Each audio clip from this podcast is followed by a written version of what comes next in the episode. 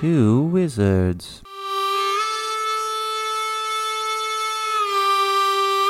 Two wizards?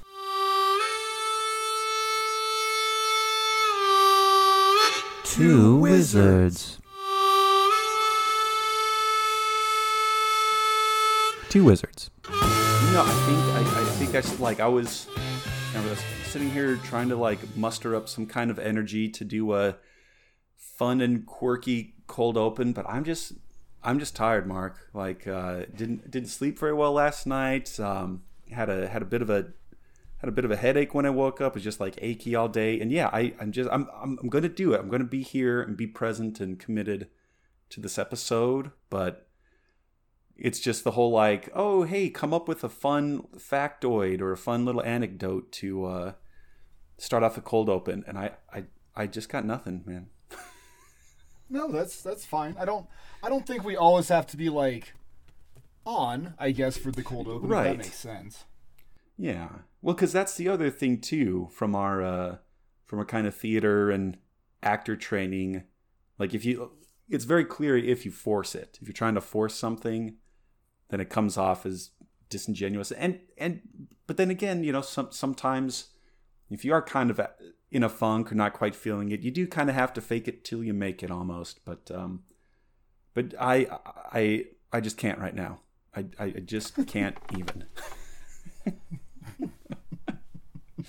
I'm like a I'm like a prime number other than two. I just can't even. So I Just can't even. oh well. Not, No, it's, you, you don't have to even.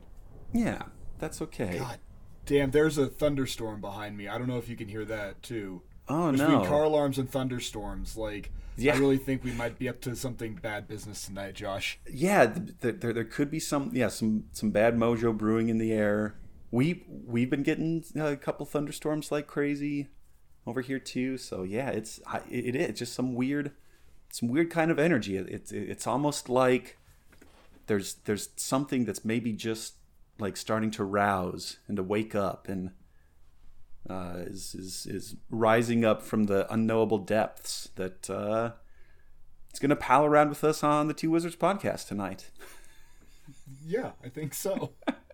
Maybe something like that. Uh, and if that wasn't ominous or obvious or both enough, uh, hello everybody. if you didn't, if you didn't read the title of the episode already, yeah, yeah. If you uh, if you went into this uh, just instantly downloading, they're like, "Don't ruin this for me, mom. No spoilers." I go into my Two Wizards episodes fresh. God. no, but wait a sec. Why would someone's mom like download his podcast? I don't know. there's it's well, it's it's that one kid who's like probably too young to listen to it, but still does, and Yeah. so like they have to see what it is before they approve it. So they're like, "Oh, mermaids, that's fine, that's innocuous. Yeah. Terror from the deep. Oh, attack of the humanoids. No, that's a bad thing. Call of Cthulhu. That sounds cute. Yeah." Mom just punching the parental guidance code already. God. he just like storms over with his smartphone. oh golly. A- anyway, oh god, but- it's a V. It's a V chip for the smartphone. I Yeah, know it's a that V- that's. I know that it already exists, but right. No, but that's it. God, that was so bad. oh god. But yes, uh, Fucking- and and oh, and hello, dear, kind, gentle listener. Um, I'm I'm Josh, and I'm a wizard. And I'm Mark, and I took a poorly timed drink of water, and I'm Oh. also a wizard. And uh, and, and yes, we Ah, um. shut up, computer. Sorry. Oh. Well, and even there you go, and, and even the the computer's making weird noises. But um, I'm just be. I'm unprofessional tonight. That's all that is. well, it but yeah, I I got my weird like uh sort of like slap happy energy. There's all sorts of interrupting noises and all that. So I think I think we just need to maybe not like completely do a loose ropes, but just do some. Actually, you know what we haven't done in a long, long time is What's uh that? Is we have not read any H.P. Lovecraft in like a, a yeah like a, like at least three months or so. So who knows? Maybe maybe like cracking open the Necronomicon uh, give us both a little jolt out of this funk or whatever. I, I think so. But to do that, before we do that, we need to talk about what's in a very special our wizard's brown paper bag. Was your brown paper bag may or may not be duct taped into our uh, closed hand. That's how I don't spill it on my computer tonight. But yes, Mark, what do we have in our uh, various drinking vessels? Well, we are men, we are wizards of habit, and we like cute themes and puns and jokes. And listeners, our first Lovecraft episode, almost a year ago at this point, we mm-hmm. did Lovecraft by Four Loco and got amazingly drunk. Oh, like, God. holy shit, did we get drunk, Josh? you can hear drunk. in the episode us just getting like progress. The, the boulder is like smashing down the hill Yeah. of our ability to speak and reason and unknowably drunk, I think. And then You for can- when we were when we were hobbits, we did um Foster's, and that was Mm-hmm. Yes. what we. I think that was how we segued segued back into being two wizards. I think yeah, I think if memory serves that that's where it wa- well and and again I uh yeah if I were a little more professional I would have actually checked this because our, our very first one the uh, Lovecraft by Four Loco that was that was like late October right wasn't that around or or, or, or mid October and then I want to say the two Hobbits one wasn't that in like February or March? Something like that? Um, yeah, I think so.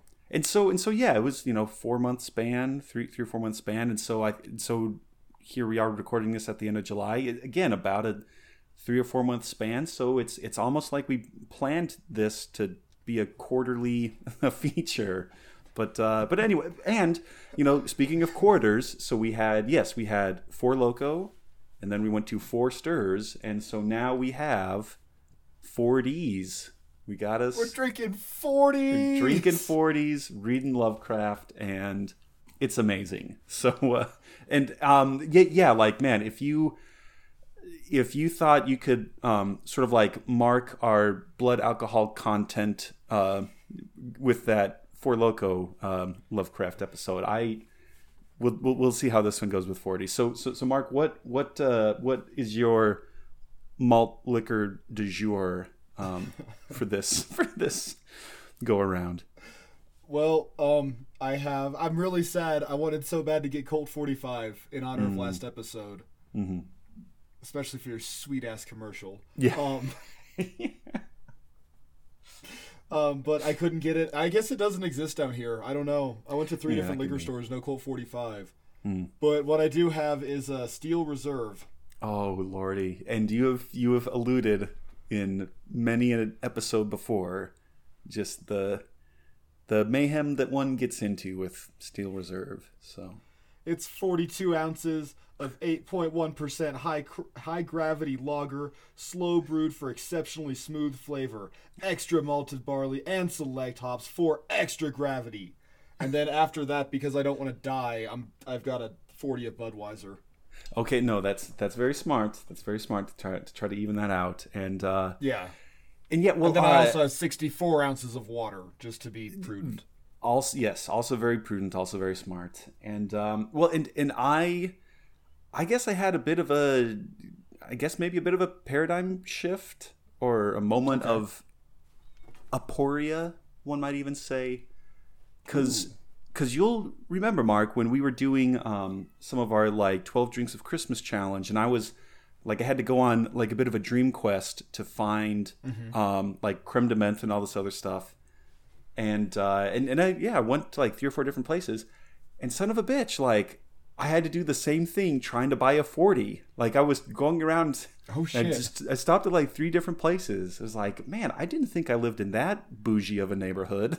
But I'm in this weird middle ground where I, it takes me forever to find creme de menthe and it takes me ever to find a 40. But uh, but I did persevered and uh, this is uh, I'll I'll give them a shout out just for for for uh, good measure, but uh, the fourteen and O um, uh, liquor store on Hudson Avenue, so named because that's what an undefeated football season is, and we're in Ohio State Buckeye territory. Uh, but yeah, shout out to them and hooking me up with the real deal. I got I got two. I even got two Colt 45s because Oh shit, sir. because I So because I also recalled my Billy Dee Williams uh, commercial in last episode, and I felt like I owed it to him, um, and also like went and rewatched those uh, commercials that he was doing. Oh my god, they're so good, aren't they? So good. I did too. Yeah. Rule Oh, so fucking smooth, man. It's amazing. rule number one: never run out of Colt 45. Rule number two: don't forget rule number one. now I'm not saying you need Colt 45 to have a good time, but why risk it? Why risk it? Well, I think I'm ready to have a good time. Let's let's get oh, into these things. yeah, I'm let's do it. So here it Oh. I'm also really sad. Before we do that, Mm-hmm. in, mine's in a plastic bottle. What? It's like a it's like a giant Coke. Yeah, it's it's real Oh weird. my god, that's well. I guess at least when you get rip roaring drunk off a steel reserve, you don't have to worry about cleaning up uh, shards of glass from, There you go. from when it it gets- Also, for posterity's sake, take a picture of your Colt 45s. oh, oh yes, uh, definitely, definitely will do. So, all right, here, We gotta have our before and after. Yeah. All right, here we go, buddy. all right, Twisting off. Oh. Ooh, it's a Ah, good here smell. is. Ooh, yum, yum, yum. Mm. oh, oh, that's oh, God. man. All right, well here's here's Oh. on you, Mark. Cheers, buddy. Oh, bother. Ugh. Oh, recklessness. Oh, discordia. Oh, thunderclap. Why do I get the feeling that that was the first of many oblivion-seeking slurps? Oh, because we have 80 more ounces. Well, I guess 79 more ounces to go. Yes. 79 ounces of 40 on the wall. 79 Malt liquor on the wall. Well, oh, I, I guess before we get and in into paper bag. yeah, Huh? well, but s- be- maybe before we get into reading, just because I'm curious, did you ever do an Edwards 40 hands? Oh hell yeah, all the time. Okay. Oh yeah, yeah. No, Yeah. I, I think I think that's just about anyone who was in college through like the '90s to late 2000s. Yeah, that's like uh, that's definitely a rite of passage. Um, We, you and I played Edward Growler hands. Like, and then I was going to say that too. Yeah, and if that weren't awesome enough, uh, yeah, we very we very quickly transitioned into Edward Growler hands. got too good. It, And yeah, It- that's just what you what, do. it, what, there's that uh, quote from Conan the Barbarian. It's like success can test a warrior's mettle even greater than or even more than defeat. Like, Yeah. yeah. Yeah, right, right. No, you uh, you uh, are staring down this uh, this adversary, and like, and it, but but also it is like a rite of passage. Like you go to some random house party and you see three or four dudes walking around with 40s taped to their hands, and you're like, yes, they're going through the it. They, now it's their time to make it through this initiation rite and uh, enter the hallowed halls of people who have done Ed- Edward Forty Hands, and then like Yeah. pissed themselves. I never pissed myself. I don't know. I I I the the the times when yeah I I guess I had some preternatural ability to regular to regulate my uh, system and yeah it, but as soon as those came off whew I was I was Oh, peeing against yeah, the no, fence for like 20 minutes like- yeah Maybe that's why I never did because I just like hammered them both super fast. I'm like, all right, done, boys, let's go. done gotta go And then I pee. Like when you guys were catching up, I just like stand out back and all right, yeah all right try to keep down all this beer. Whoa. well, gotta pee some more. All righty, and so I guess uh, with with with with uh, no further ado, let's go ahead and crack open this uh, this Necronomicon here, and, and and you wanted to read this one, and I think it's an excellent story, and I think it's perfect that we should we should christen this with malt liquor. Uh, what story are we reading this time around? The Call of Cthulhu. the the Call of Cthulhu that uh yeah I'm and and I'm I'm I'm I am happy that Cthulhu has become like a more broadly recognized uh, cultural icon. Like he's a pretty common thing now. Um, he's been in like South Park episodes. There's people who make like keychains of him. So yeah, this is this is all right. And so yeah, we might as well uh, just uh, take on this this beast uh, head first and uh, we'll see if that phrase is intentional a little later or not as we read this. Yes. Um, well, so what do you want to do this? Do, do, do you want to take maybe like um, maybe like two paragraphs and trade off? Because sometimes if, it, if it's every paragraph, that can be a little a little weird. But but you want to say like every two paragraphs? Ah, yeah, that's fine. That's cool. Yeah. Every two, Okay. yeah. I'm also reading mine out of my like hard copy of Necronomicon, and I've used it in the past, and there wasn't that many differences between yours, Right. mine, and yours. So I'm just gonna. That's easier than trying to like half watch Audacity and then read it off half my computer screen and hope it's still recording. Yeah, to- totally. Well, and uh, and and uh, I have uh, this has been the the version that I've read off of with all these. This is this is courtesy of hplovecraft.com. So so yeah, if there might be some minor textual differences, that's that's okay. That's all right. Yeah. Um, but, uh, but yeah, We should make this a drinking game, and anytime we hit one of the points in the drinking game, I'm gonna add a ding sound or some shit. yes, yeah. No, So, I like- think that's very wise. Well, um, yeah. Why don't you go ahead and start us off there? Yeah, sure. So, The Call of Cthulhu by H.P. Lovecraft.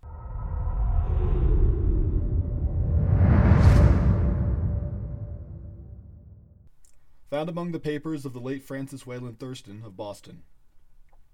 Of such great powers or beings, there may be conceivably a survival.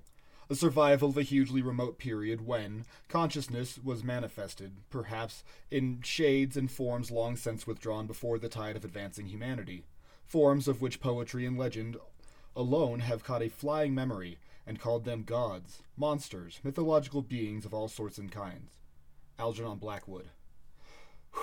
Breath time. the horror in the clay. Oh, here it is. Oh, mm. just drink, just mm-hmm. real quick, just drink. Oh yeah, no, yeah. Drink, drink in honor of this. This one of the best opening sentences of any piece of literature. You know, the it was the best of times, it was the worst of times. Two households both alike in dignity. Uh, drink, drink. Yes. All right, here we go. The most merciful thing in the world, I think, is the inability for the human mind to correlate all of its contents. We live on a placid island of ignorance in the midst of black seas of infinity, and it was not meant that we should voyage far. The sciences, each straining in their own direction, have hitherto harmed us little. But some day, by the by the piecing together of disassociated knowledge, will open up such terrifying vistas of reality, and our frightful position therein, that we shall either go mad from the revelation, or flee from the deadly light into the peace and safety of a new dark age. Theosophists have guessed at the awesome grandeur of the cosmic cycle, wherein our world and the human race form transient incidents. They have hinted at strange survival in terms which would freeze the blood if not masked by bland optimism. But it is not from them that there came a simple a single glance of forbidden aeons which chills me when I think of it and maddens me when I dream of it. That glimpse, like all dread glimpses of truth, flashed out from an accidental piecing together of separate things, in this case an old newspaper item, and the notes of a dead professor. I hope that no one else will accomplish this piecing out.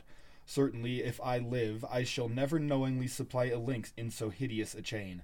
I think that the professor, too, intended to keep silent regarding the part he knew, and that he would have destroyed his notes had sudden death not seized him. My knowledge of the thing began in the winter of 1926 to 27, with the death of my granduncle George Gammell Agnell, professor emeritus of Semitic languages in Brown University, Providence, Rhode Island. Professor Agnell was widely known as an authority on ancient inscriptions and had frequently been resorted to by the heads of prominent museums, so that his passing at the age of 92 may be recalled by many. Locally, interest was intensified by the obscurity of the cause of death. The professor had been stricken whilst returning from the Newport boat, falling suddenly, as witnesses said, after having been jostled by a nautical looking Negro who had come from one of the queer dark courts on the precipitous hillside which formed a short cut from the waterfront to the deceased's home in William Street. Physicians were unable to find any visible disorder, but but concluded after perplexed debate that some obscure lesion of the heart, induced by the brisk ascent of so steep a hill by so elderly a man, was responsible for the end. At the time, I saw no reason to dissent from this dictum, but latterly I am inclined to wonder, and more than wonder. As my grand uncle's heir and, and executor, for he died a childless widow, I was expected to go over his papers with some thoroughness, and for that purpose moved his entire set of files and boxes to my quarters in Boston. Much of the material which I correlated will be later published by the American Archaeological Society, but there was one box which I found exceedingly puzzling, and which I felt much averse from showing to others. It had been locked, and I did not find the key till it occurred to me to examine the personal ring which the professor carried always in his pocket. Then indeed I succeeded in opening it, but when I did so seemed only to be confronted by a greater and more closely locked barrier. For what could be the meaning of the queer clay bas relief and the disjointed jottings, ramblings, and cuttings which I found? Had my uncle in his latter years become credulous of the most superficial impostures? I resolved to search out the eccentric sculptor responsible for this apparent disturbance of an old man's peace of mind. The bas relief was a rough triangle, less than an inch thick and about five by six inches in area, obviously of modern origin.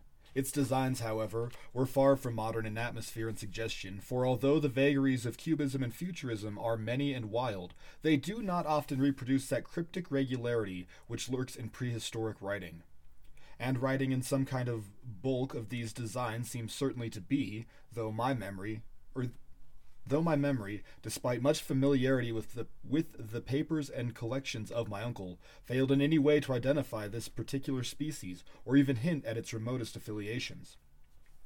Above these apparent hieroglyphics was a figure of evidently pictorial intent, though its impressionistic execution forbade a very clear idea of its nature. It seemed to be some sort of monster, or symbol representing a monster, of a form which only a diseased fancy could conceive. If I say my somewhat extravagant imagination yielded simultaneous pictures of an octopus, a dragon, and a human caricature, I shall not be unfaithful to the spirit of the thing. A pulpy, tentacled head surround head surmounted a grotesque and scaly body with rudimentary wings, but it was the general outline of the whole which made it most shockingly frightful. Behind the figure was a vague suggestion of cyclopean architectural background. The writing accompanying this oddity was, aside from a stack of press cuttings, in Professor Agnell's most recent hand, and made no pretense to literary style.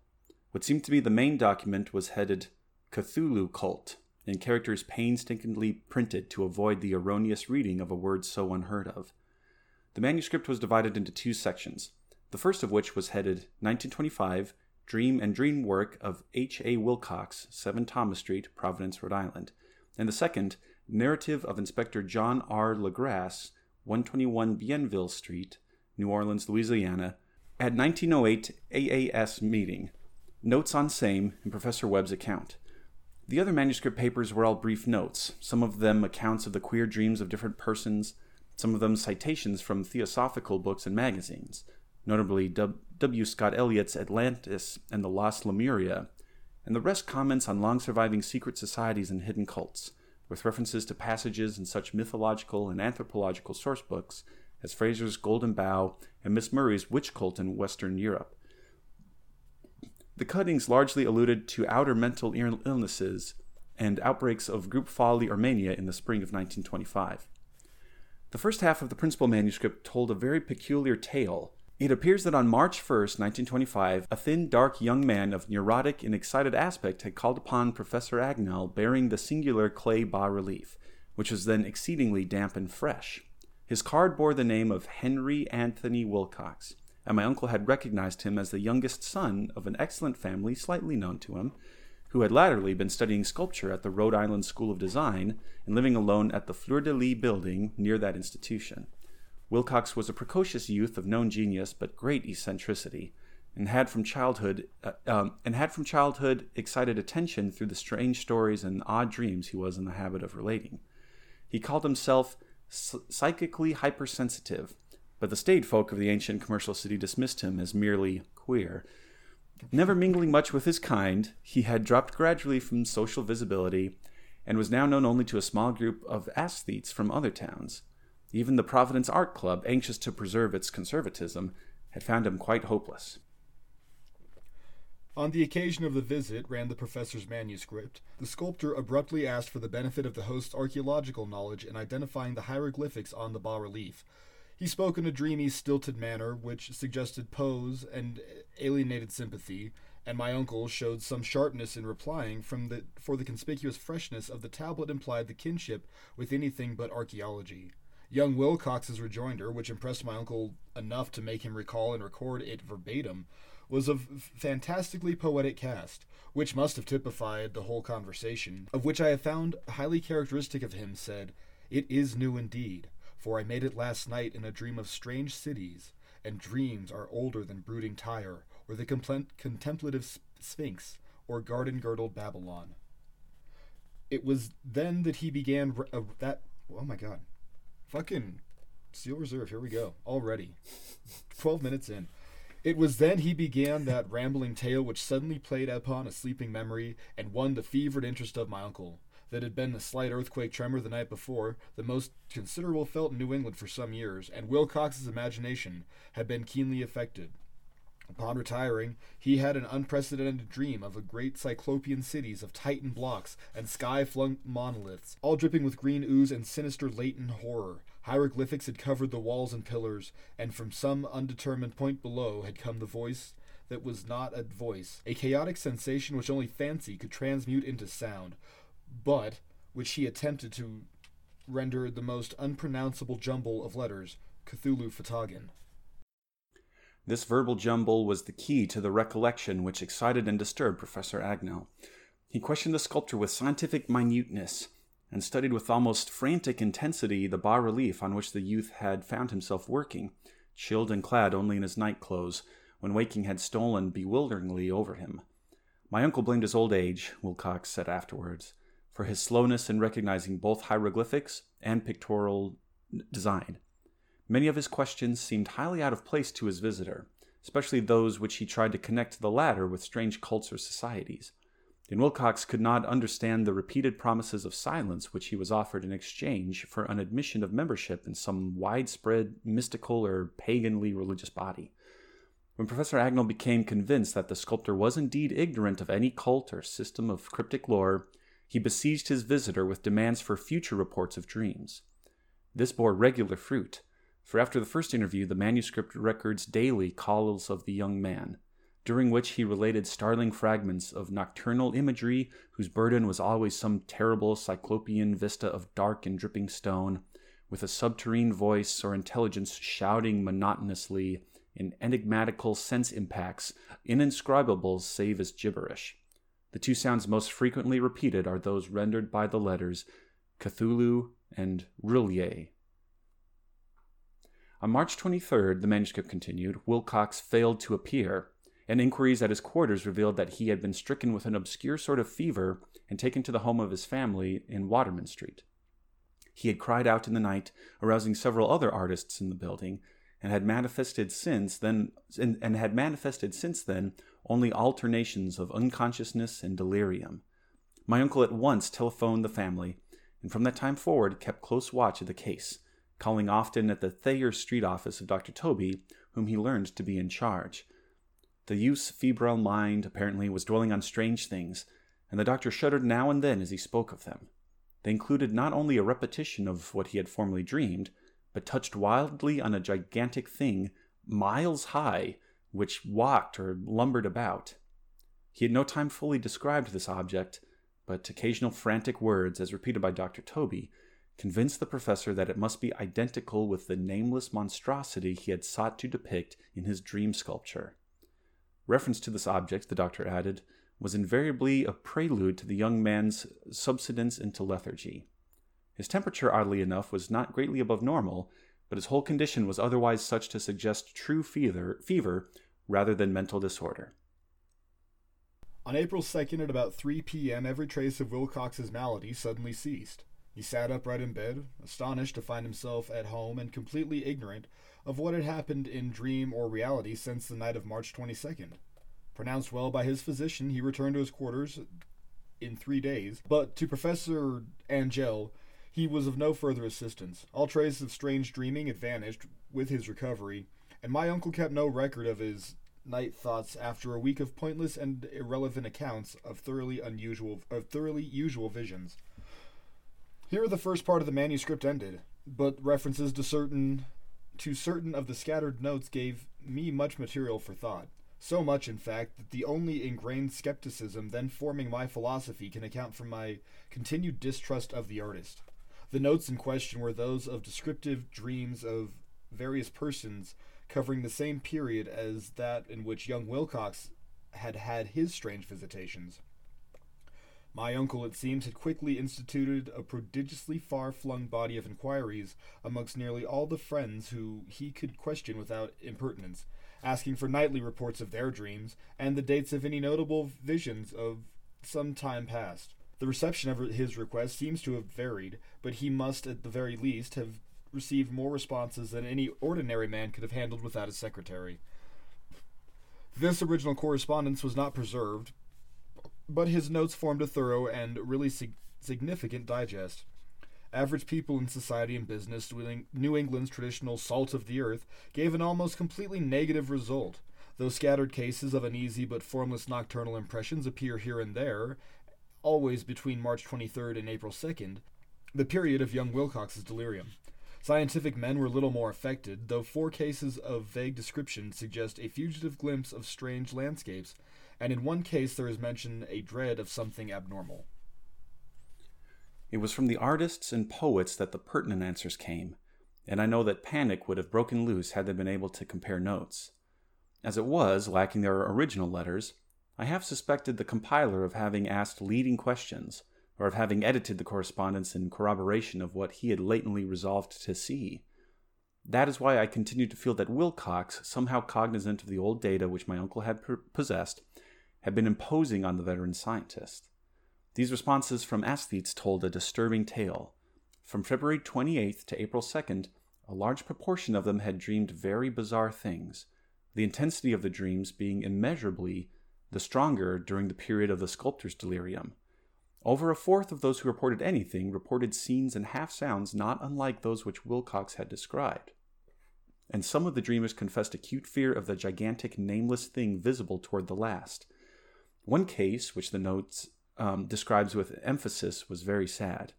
The subject, a widely known architect with leaning towards th- theosophy and, and occultism, went violently insane on the date of young Wilcox's seizure and expired several months later after incessant screamings to be saved from some escaped denizen of hell. Had my uncle referred to these cases by name instead of merely by number, I should have attempted some corroboration and personal investigation. But as it was, I succeeded in tracing down only a few. All of these, however, bore out the notes in full. I have often wondered if all the objects of the professor's questioning felt as puzzled as did this fraction. It is well that no explanation shall ever reach them. The press cuttings, as I have intimated, touched on cases of panic, mania, and eccentricity during the given period. Professor Angell must have employed a cutting bureau, for the number of extracts was tremendous and the sources scattered throughout the globe. Here was a nocturnal suicide in London, where lone sleeper had leaped from a window after a shocking cry. Here, likewise, a rambling letter to the editor of a paper in South America, where a fanatic deduces a dire future from visions he has seen. A dispatch from California describes a theosophist colony as donning white robes and masks for some glorious fulfillment which never arrives, whilst items from India speak guardedly of serious native unrest toward the end of March.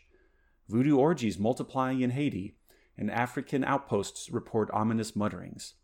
American officers in the Philippines find certain tribes bothersome about this time, and New York policemen are mobbed by hysterical Levantines on the night of March 22nd to 23rd. The west of Ireland, too, is full of wild rumor and legendry, and a fantastic painter named Ardois-Bonnot hangs a blasphemous dream landscape in the Paris Spring Salon of 1926. And so numerous are the recorded troubles in insane asylums that only a miracle can have stopped the medical fraternity from noting strange parallelisms and drawing mystified conclusions.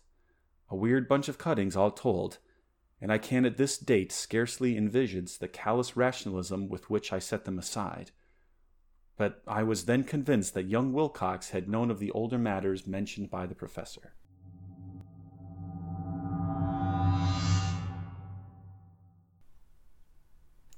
That is the and that's the end of part one, chapter one. Um, before we move on to chapter two, anything that you feel we want to comment on, anything we want to dive into a little more? Um, no, I like it. It's cool. I love the story. It's my favorite story. Nautical Looking Negro is the greatest name for like a funk band I've ever heard.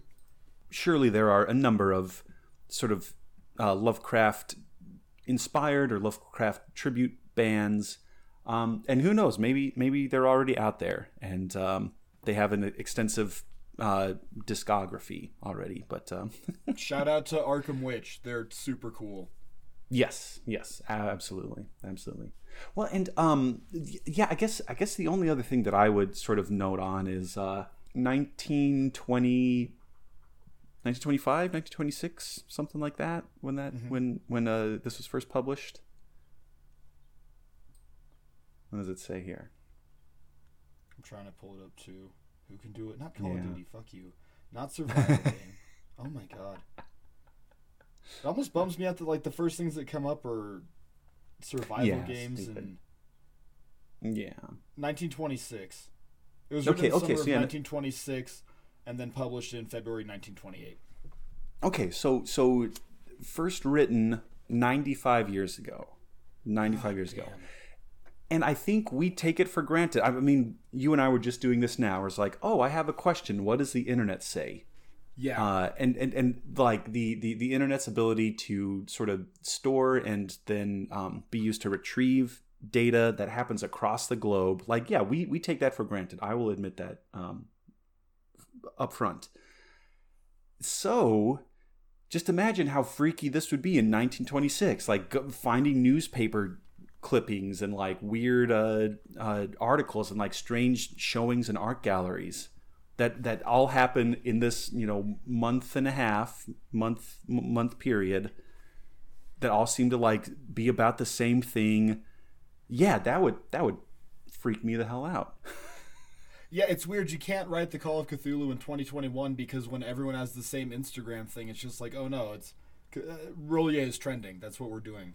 Right yeah exactly yeah yeah. No yeah it would be trending and then twitter would do uh this is this is disputed. Learn the real facts about our sleeping god uh over it you know so so yeah the, it it is a shame. Like you've talked about before like lamenting that we that we- we're kind of living in an age where a lot of things are already discovered and a lot of the magic and mystery is is gone and and yeah i think i i would imagine one of the reasons why lovecraft endures is because his writing captures that it's like hey what would this be like if all the way around the country all the way around the world this weird we start to correlate the contents of our mind to to borrow Yeah. that uh, that beautiful phrase but but yeah so uh, uh, I don't want to interrupt our our momentum our, our tempo anymore No, no, I guess at. I guess I, yeah, I'm glad I we guess, got the little uh, break.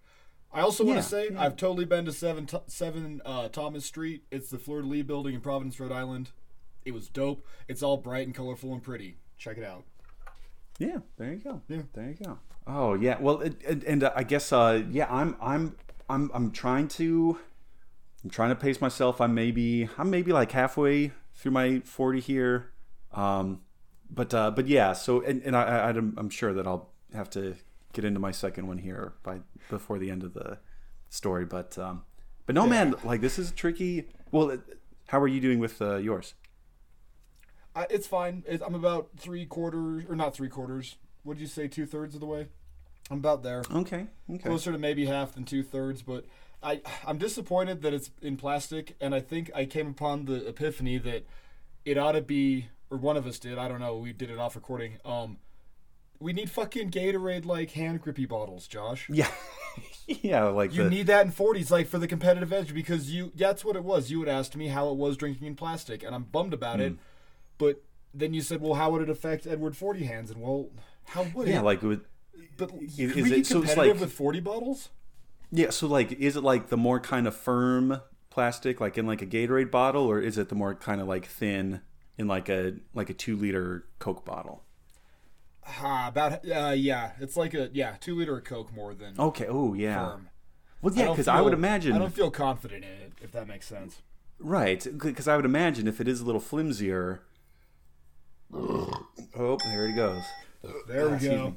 Sorry. Here we go. but uh but yeah I, I would think that would be harder to um put that sort of plastic in your mitt and then tape it around like you need some structural integrity to do that but I, I don't know Yeah. I guess we'll have to yeah. write to the we'll we'll have to write to the good people at Steel Reserve and say like look you're you're really not understanding your market here the like, ri- Steelruin.com.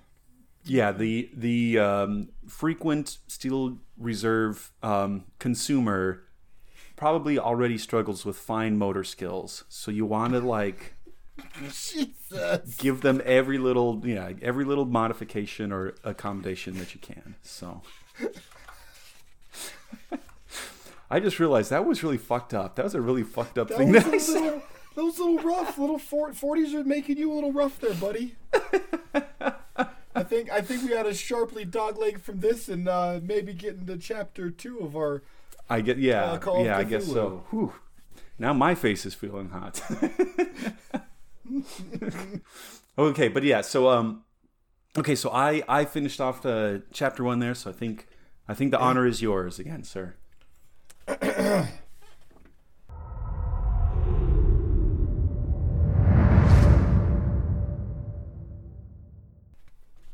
Two, the tale of Inspector Legrasse. The older matters which had made the sculptor's dream and bas relief so significant to my uncle formed the subject of the second half of his long manuscript. Once before, it appears, Professor Angell had seen the hellish outlines in the, of the nameless monstrosity, puzzled over the unknown hieroglyphics, and heard the ominous syllables which can only be re- rendered as Cthulhu. And all of this in so stirring and horrible a connection that it is a small wonder that he pursued young Wil- Wilcox with queries and demands for data. This earlier experience had come in 1908. Sorry, this earlier experience had come in 1908. 17. Oh shit. 17 years, just like the locusts. Sorry. 17 years. Not locust, fucking cicadas. Yeah. Anyway. Yeah. Yeah. Oh yeah, my yeah. god. Oh my god. fucking A. Oh my god, we're doing it. Oh god, we're doing magic, Josh. Ah, more fucking steel reserve. I hate those magical powers. Oh, Well- suck it out of your well, now- mustache.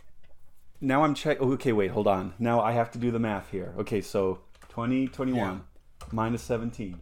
No, no, not plus 17. The opposite of that. minus 7. Because now I have to see if 1908 would have been. Okay, no, it would have been 1902.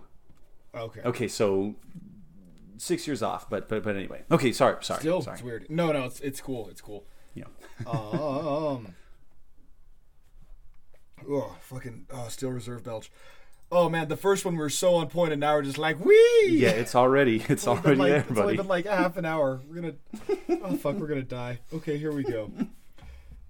This earlier experience had come in 1908, 17 years before, when the American Archaeological Society held its annual meeting in St. Louis. Professor Angell, as benefited one of his, uh, as befitted one of his authority and attainments, had a prominent part in all the deliberations, and was one of the first to be approached by several outsiders who took advantage of the convocation to offer questions for correct answering and problems for expert solution. The chief of these outsiders, and in a short time the focus of interest for the entire meeting, was a commonplace looking middle aged man who had traveled all the way from New Orleans for certain special information unobtainable from any local source. His name was John Raymond Legrasse, and he was by profession an inspector of police. With him he bore the subject of his visit, a grotesque, repulsive, and apparently very ancient stone statuette, whose origin he was at a loss to determine. It must not be fancied that Inspector Legrasse had the least interest in archaeology. On the contrary, his wish for enlightenment was prompted by purely professional considerations. The statuette, idol, fetish, whatever it was, had been captured some months before in the wooded swamps south of New Orleans during a raid on a supposed voodoo meeting. And so singular and hideous were the rites connected with it that the police could not but realize that they had stumbled. I'm sorry. Ooh, there you go. Um, uh, but uh, but the police that the police could not but realize that they had stumbled on a dark cult totally unknown to them, and infinitely more diabolic than even the blackest of the African voodoo circles. Of its origin, apart from the erratic and unbelievable tales extorted from the captured, er, extorted from the captured members, absolutely nothing was to be discovered. Hence the anxiety of the police for any antiquarian lore which might help them to place the frightful symbol and through it track down the cult to its fountainhead. Inspector Legrasse was scarcely prepared for the sensation which his offering created. One sight of the thing had been enough to throw the assembled men of science into a state of tense excitement, and they lost no time in crowding around him to gaze at the diminutive figure, whose utter strangeness and air of genuinely abysmal antiquity hinted so potentially at unopened and archaic vistas. No recognized school of sculpture had animated this terrible object, Yet centuries and even thousands of years seemed recorded in its dim and greenish surface of unplaceable stone. The figure, which was finally passed slowly from man to man for close and careful study, was between seven and eight, and eight inches in height, and of exquisitely artistic workmanship. It represented a monster of vaguely anthropoid outline, but with an octopus like head, whose face was a mass of feelers, a scaly, rubbery looking body, prodigious claws on hind and fore feet, and long, narrow wings behind. This thing, which seemed instinct with fearsome and unnatural malig- malignancy, Jesus Christ, malignancy, was of a somewhat bloated corpulence, and squatted evilly on the rectangular block or pedestal covered with undecipherable characters. The tips of the wings touched the back of the block, the seat occupied the center, whilst the long curved claws of the doubled up and crouching legs gripped the front edge and extended a quarter of the way down towards the bottom of the pedestal. The cephalopod head was bent forward, so that the ends of the facial feelers brushed the backs of the huge forepaws, which clasped the croucher's elevated knees. The aspect of the whole was abnormally lifelike, and more subtly fearful because it was its source was so totally unknown.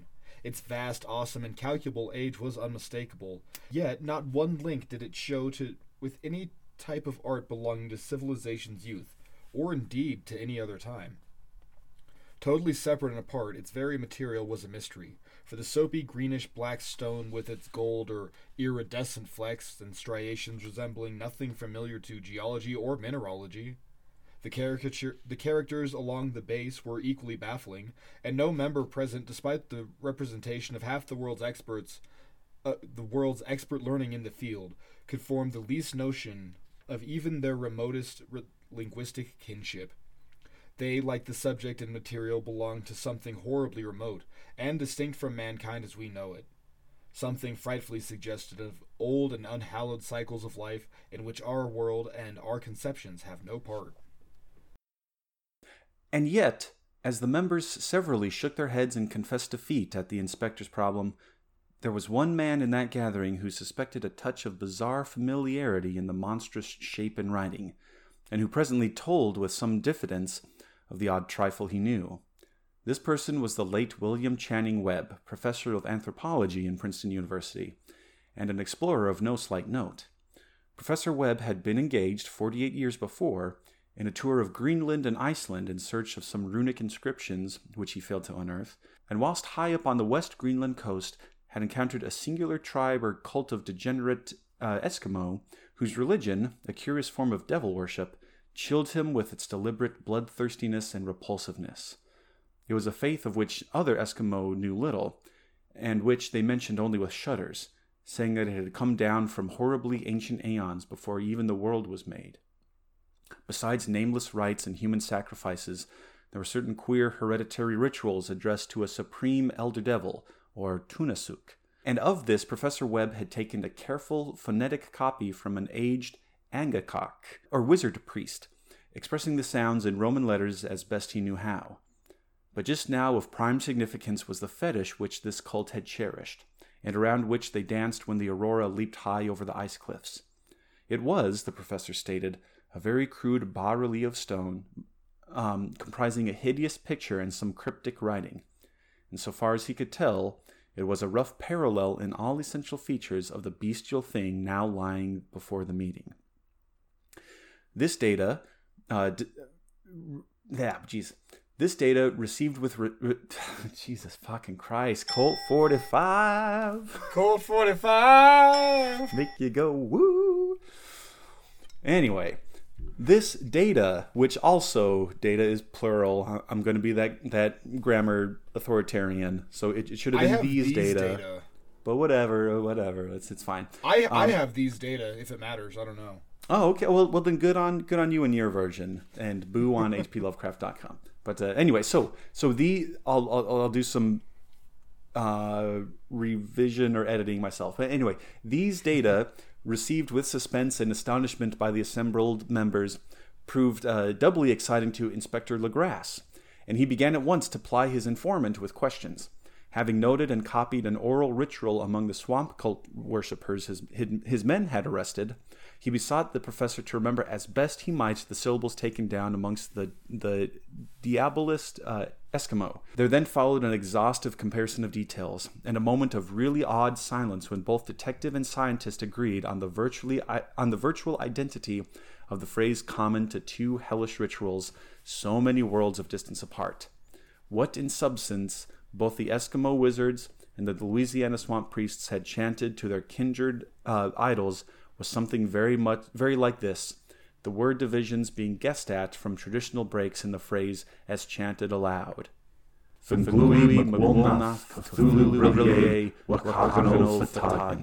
Drink. That's what it means. Drink. It means drink. drink. It means drink. It means Ooh, drink Ah, it. I- Drink again. yeah. What you're drinking? It means hi. I'm Billy Dee Williams.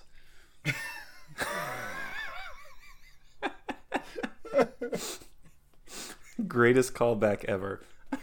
Even though that was just last episode, it still counts as a callback. Doesn't matter. Call back. Hi, I'm Billy Dee Williams. Ph'nglui mglw'nafh Cthulhu R'lyeh wgah'nagl fhtagn with Colt 45.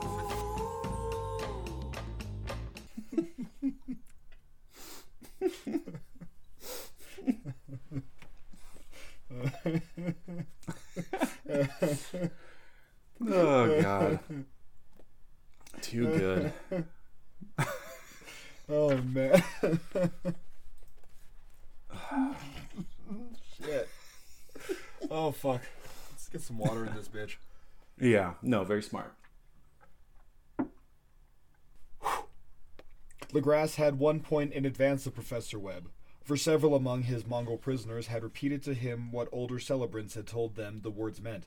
This text, as given, ran something like this In his house at R'lyeh, dead Cthulhu waits, dreaming. And now, in response to a general urgent demand, Inspector Legrasse, re- Le- related as fully possible his ex- experience with the swamp worshippers, telling a story to which I could see my uncle attach profound significance. It savored of the wildest dreams of mythmaker and theosophist, and disclosed an astonishing degree of cosmic in- imagination among such half-castes and pariahs as might be least expected to possess it. On November 1, 1907, there had come to New Orleans a pol- police of fanatic summons to, from the swamp and lagoon count country in, uh, to the south. The squatters there, mostly primitive but good natured descendants of Lafitte's men, were in the grip of stark terror from the, an unknown thing which had stolen upon them from in the night. It was voodoo, apparently, but voodoo of a more terrible sort than they had ever known and some of the women and children had disappeared since the malevolent tom tom had begun its incessant beating far within the black haunted woods uh, with, where no dweller ventured. There were insane shouts and harrowing screams, soul chilling chants, and dancing devil flames, and, the frightened messenger added, the people could stand it no more. So, a body of 20 police filling two carriages and an automobile had set out in the late afternoon with a shivering squatter as a guide. At the end of the passable road, they alighted. I'm sorry. Ah, there we go. there it is. At the end of the passable road, they alighted, and for miles splashed on in silence through the terrible cypress woods where, where day never came. Ugly roots and malignant hanging nooses of Spanish moss beset them, and now and then a pile of dank stones or fragment of a rotting wall intensified by its hint of morbid habitation a depression which every malformed tree and every fungus inlet combined to create. At length the squatter settlement, a miserable huddle of huts, hove in sight, and hysterical dwellers ran out to cluster around the group of bobbing lanterns. The muffled beat of tom toms was now faintly audible far, far ahead, and a curdling shriek came at infrequent intervals when the wind shifted. A reddish glare, too, seemed to filter through the pale undergrowth beyond endless avenues of forest night. Reluctant even to be left alone again, each one of the cowed squatters refused point blank to advance another inch toward the scene of unholy worship. Uh, uh, so Inspector Legrasse and his 19 colleagues uh, plunged on unguided into black arcades of horror that none of them had ever trod before. The region now entered by the police was one of traditionally evil repute, substantially unknown and untraversed by white men. There were legends of a hidden lake unglimpsed by mortal sight, in which dwelt a huge, formless, white uh, polypus thing with luminous eyes, and squatters whispered that bat winged devils flew up out of the caverns in inner earth to worship it at nightfall. They said it had been there before uh, D'Iberville, before LaSalle, before the Indians, and before even the wholesome beasts and birds of the woods. It was a nightmare itself, and to see it was to die. But it made men dream, and so, and so they knew enough to keep away. The present voodoo orgy was indeed on the merest fringe of this abhorred area, but that location was bad enough. Hence, perhaps, the very place of the worship had terrified the squatters more than the shocking sounds and incidents. Only poetry and madness could do justice to the noises heard by Legrasse's men as they plowed through the black morass towards the red glare and the muffled tom toms. There are vocal qualities peculiar to men, and vocal qualities peculiar to beasts, and it is terrible to hear the one when the source should yield the other. Animal fury and orgiastic license here whipped themselves to demoniac heights by howls and squawking ecstasies that tore and reverberated through those nighted woods like pestilent tempests from the gulfs of hell. Now and then the less organized ululations would cease, and from and for and from what seemed a well drilled chorus of hoarse voices would rise and sing song chant that hideous phrase or ritual.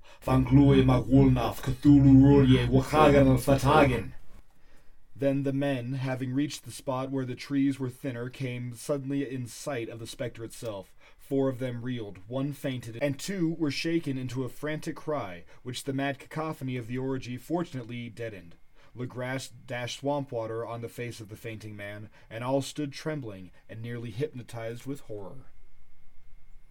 In a natural glade of the swamp stood a grassy island of perhaps an acre's extent, clear of trees and tolerably dry. On this now leaped and twisted a more indescribable horde of human ab- abnorm- abnormality than any but a Sime or an Angarola could paint.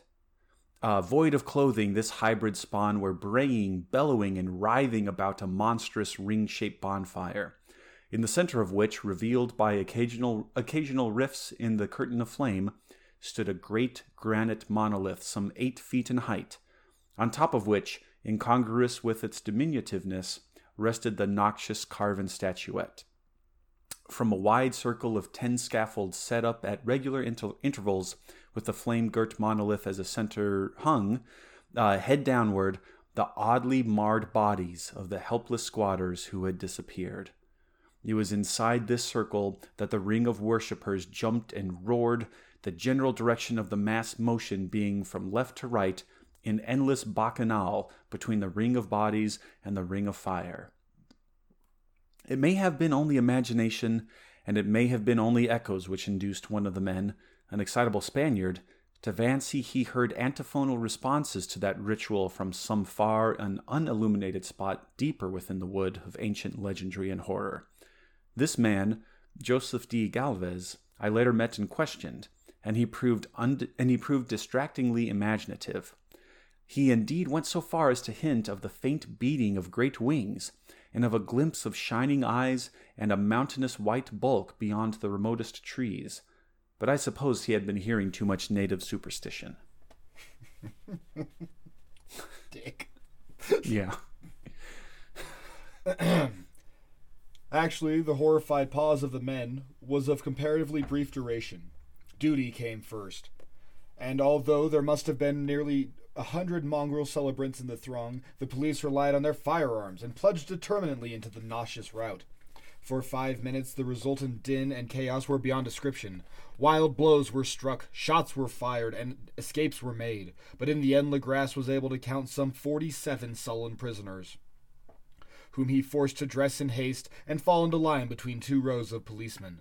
Five of the worshippers lay dead, and two severely wounded ones were carried away on improvised stretchers by their fellow prisoners.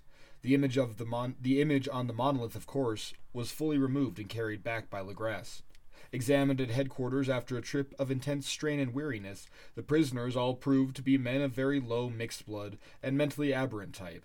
Most were seamen, and a sprinkling of Negroes and mulattoes, largely West Indian or Brava Portuguese, from the Cape Verde Islands, gave a coloring of voodooism to the heterogeneous cult.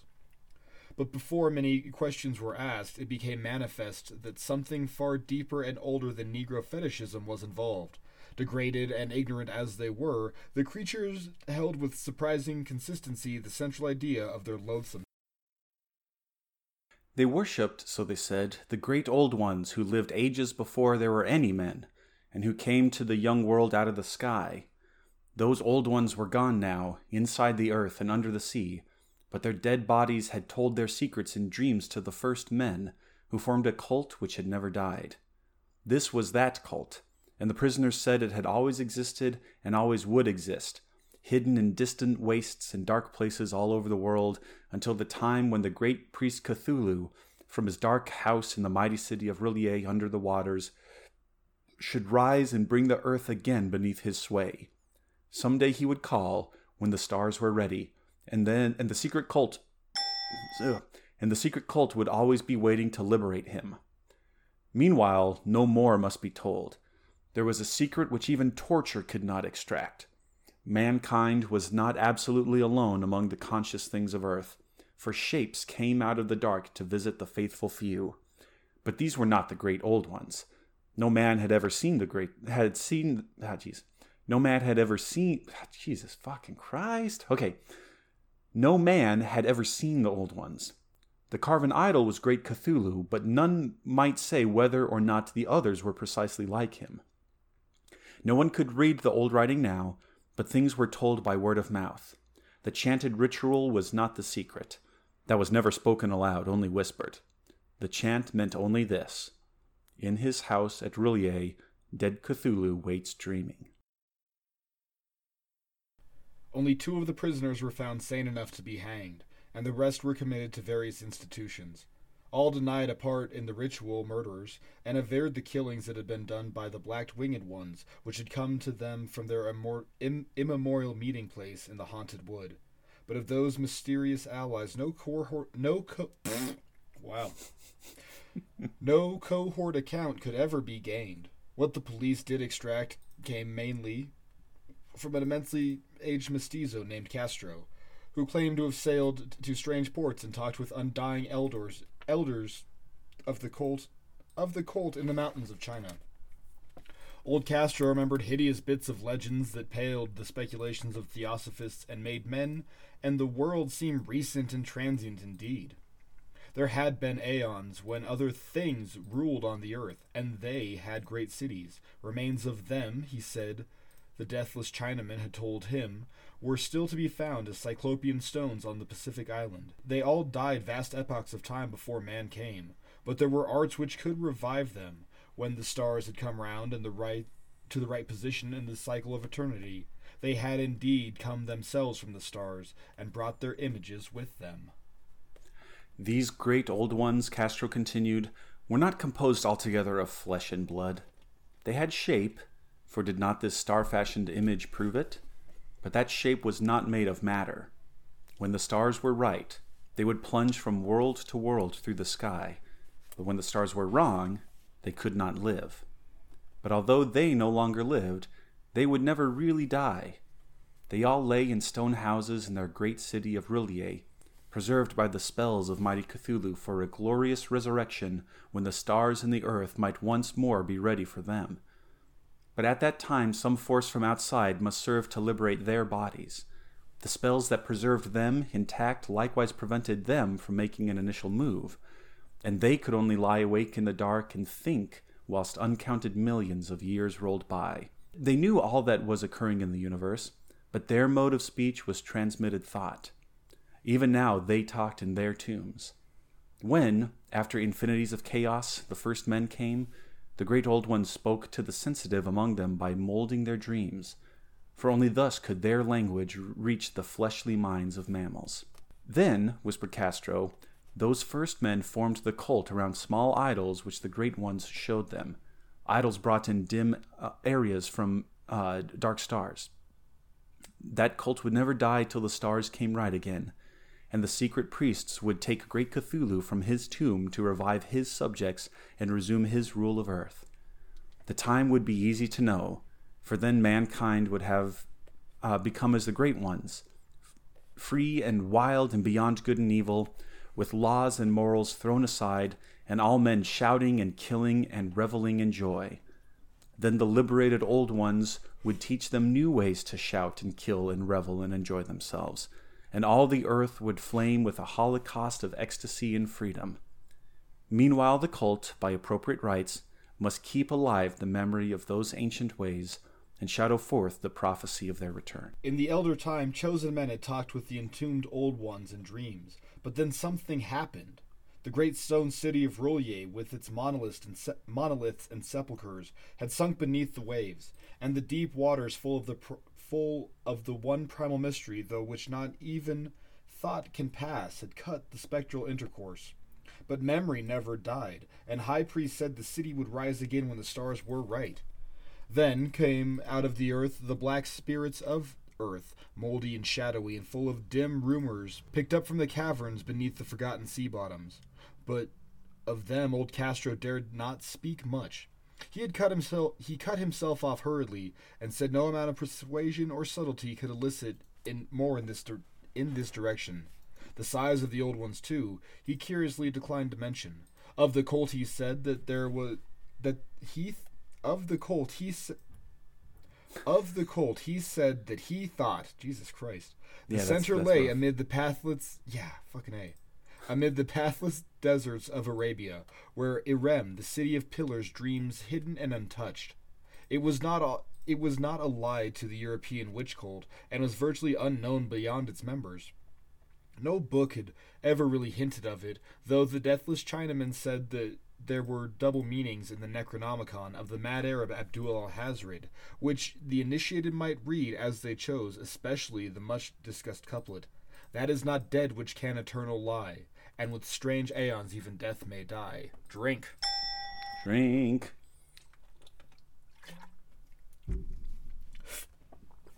Legrasse, deeply impressed, was not a and not a little bewildered, had in, had inquired in vain concerning the historic affiliations to, of the cult.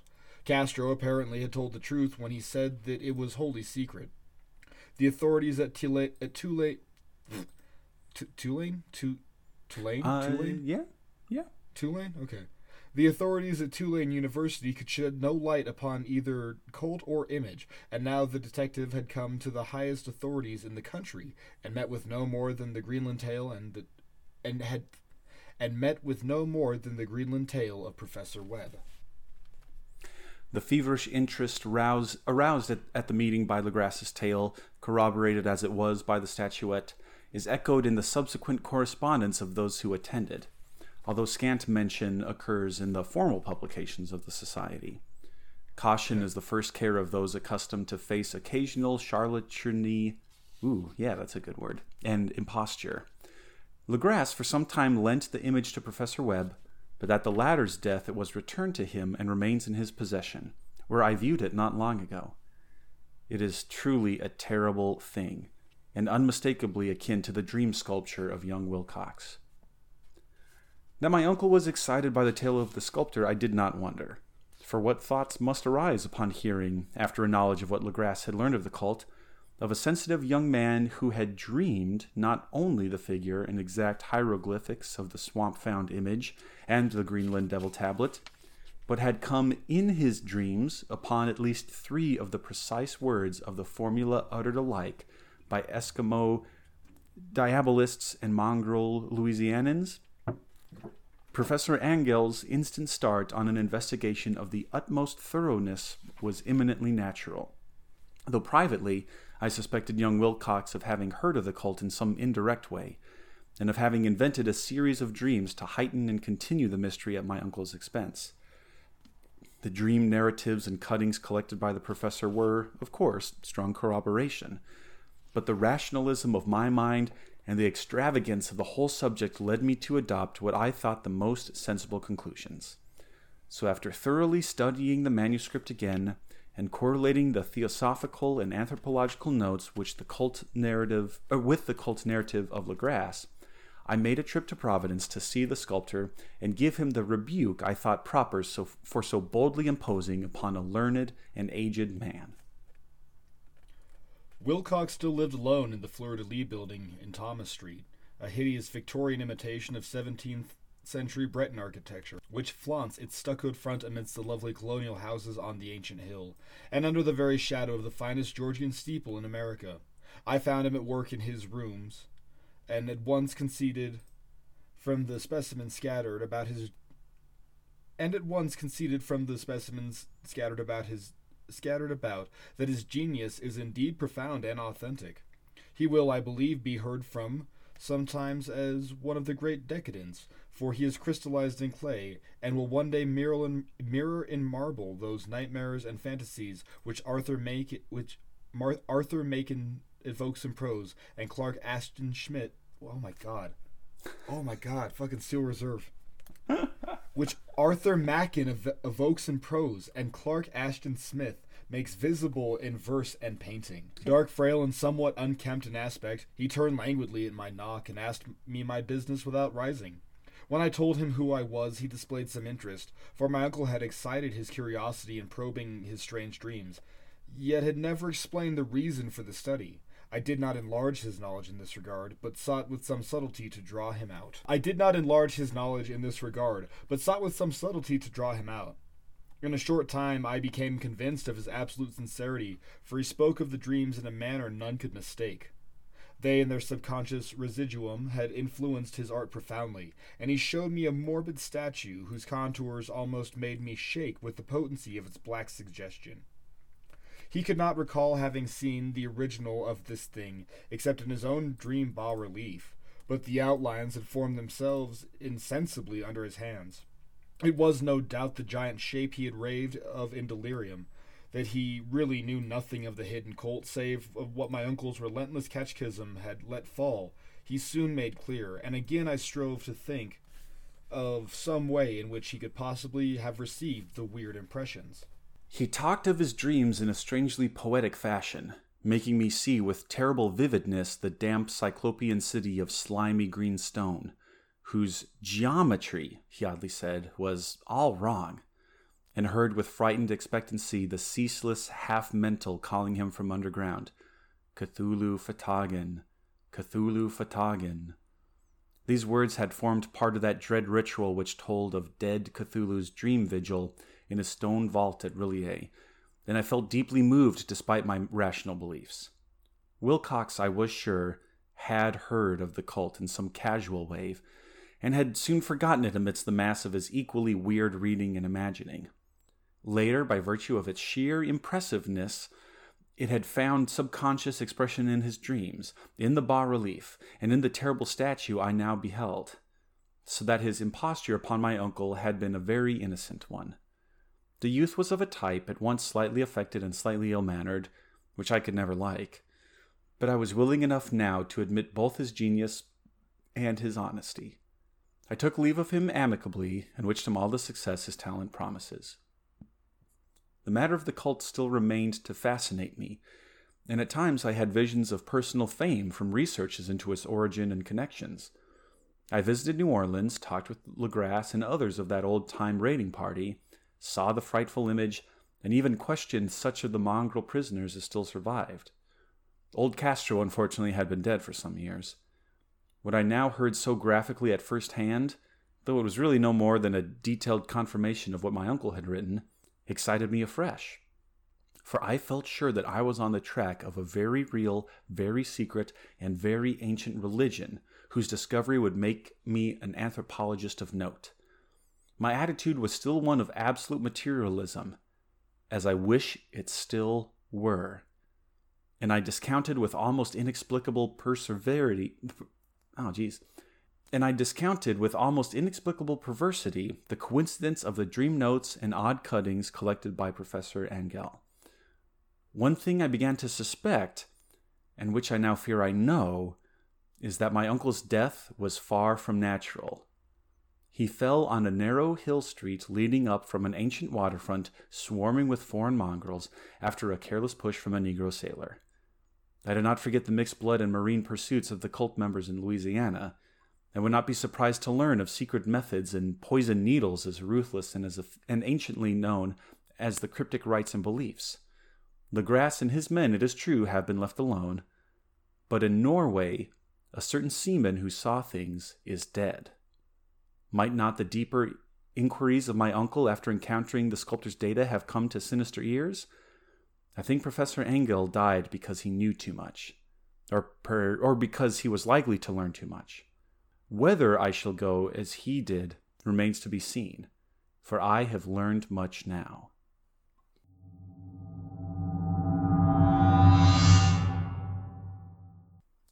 Dun dun dun.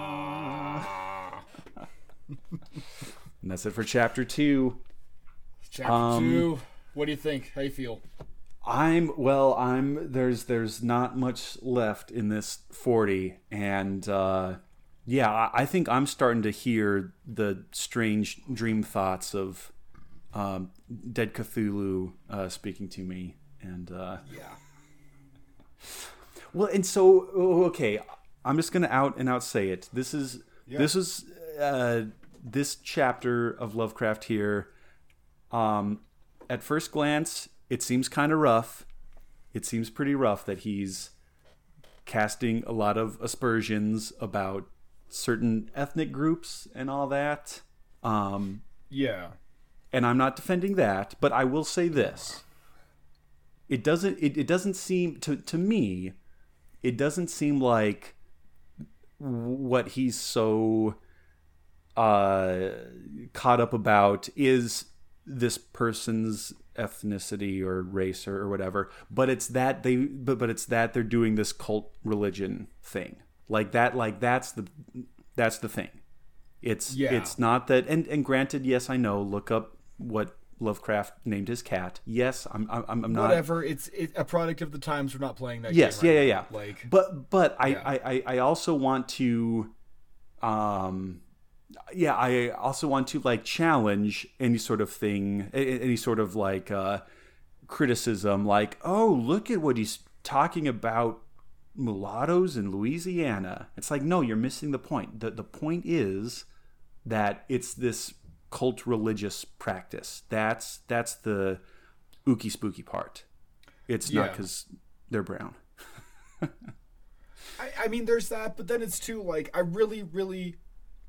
Oh, God, we talked about before. Like, I just wish I could go. I could go back because he's mm-hmm. touching all this stuff, and it's like he touches a lot on like Asian mysticism and shit, and mm-hmm. like this is the point in time when like we're so stupid. We're not stupid, but we're so dumb about it all. Like, Yeah, right, no, yeah. like, um, mm-hmm. Helena Blavatsky had written the Secret Doctrine by like I want to say 1860 or 1870, I forget.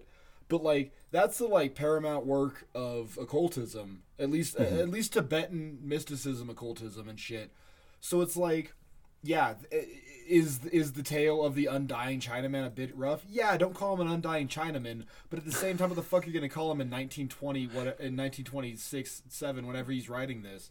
That's number Yeah. one, but number two, he's hitting the beats, and like, I really, really like the idea of like, no, no, this is fucking like old world African voodoo. It's gonna fuck you up because of like, if okay, so mm-hmm. like, if Africa is the cradle of life, mm-hmm. then why the fuck shouldn't a, a cult surrounding the old ones and Cthulhu not Right, rise from yeah. there?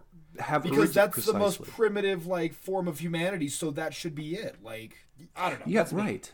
Yeah. Well, and well, and and and, and it, and, and granted, this is more in like the first chapter where he talks about this, like, and it's not it, it's not just in Africa, and he, and he makes it a point. It's like there's this thing, there's this like re- religious kind of practice that that's happening uh, in Louisiana and in Greenland, which is like vastly and in Ireland about the same time. So it so, so that's that's the thing too. Is it's like I yeah I I think for uh, modern day readers to get really rung up on that aspect of it is you're missing the point. Is it's like this is this is happening across the globe.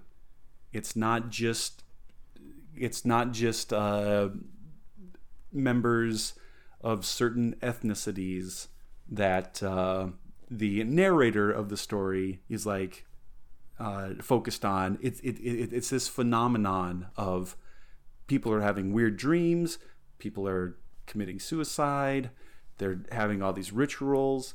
Uh, so so yes, that's I'm I'm I'm I'm playing apologetics for um, for for Call of Cthulhu.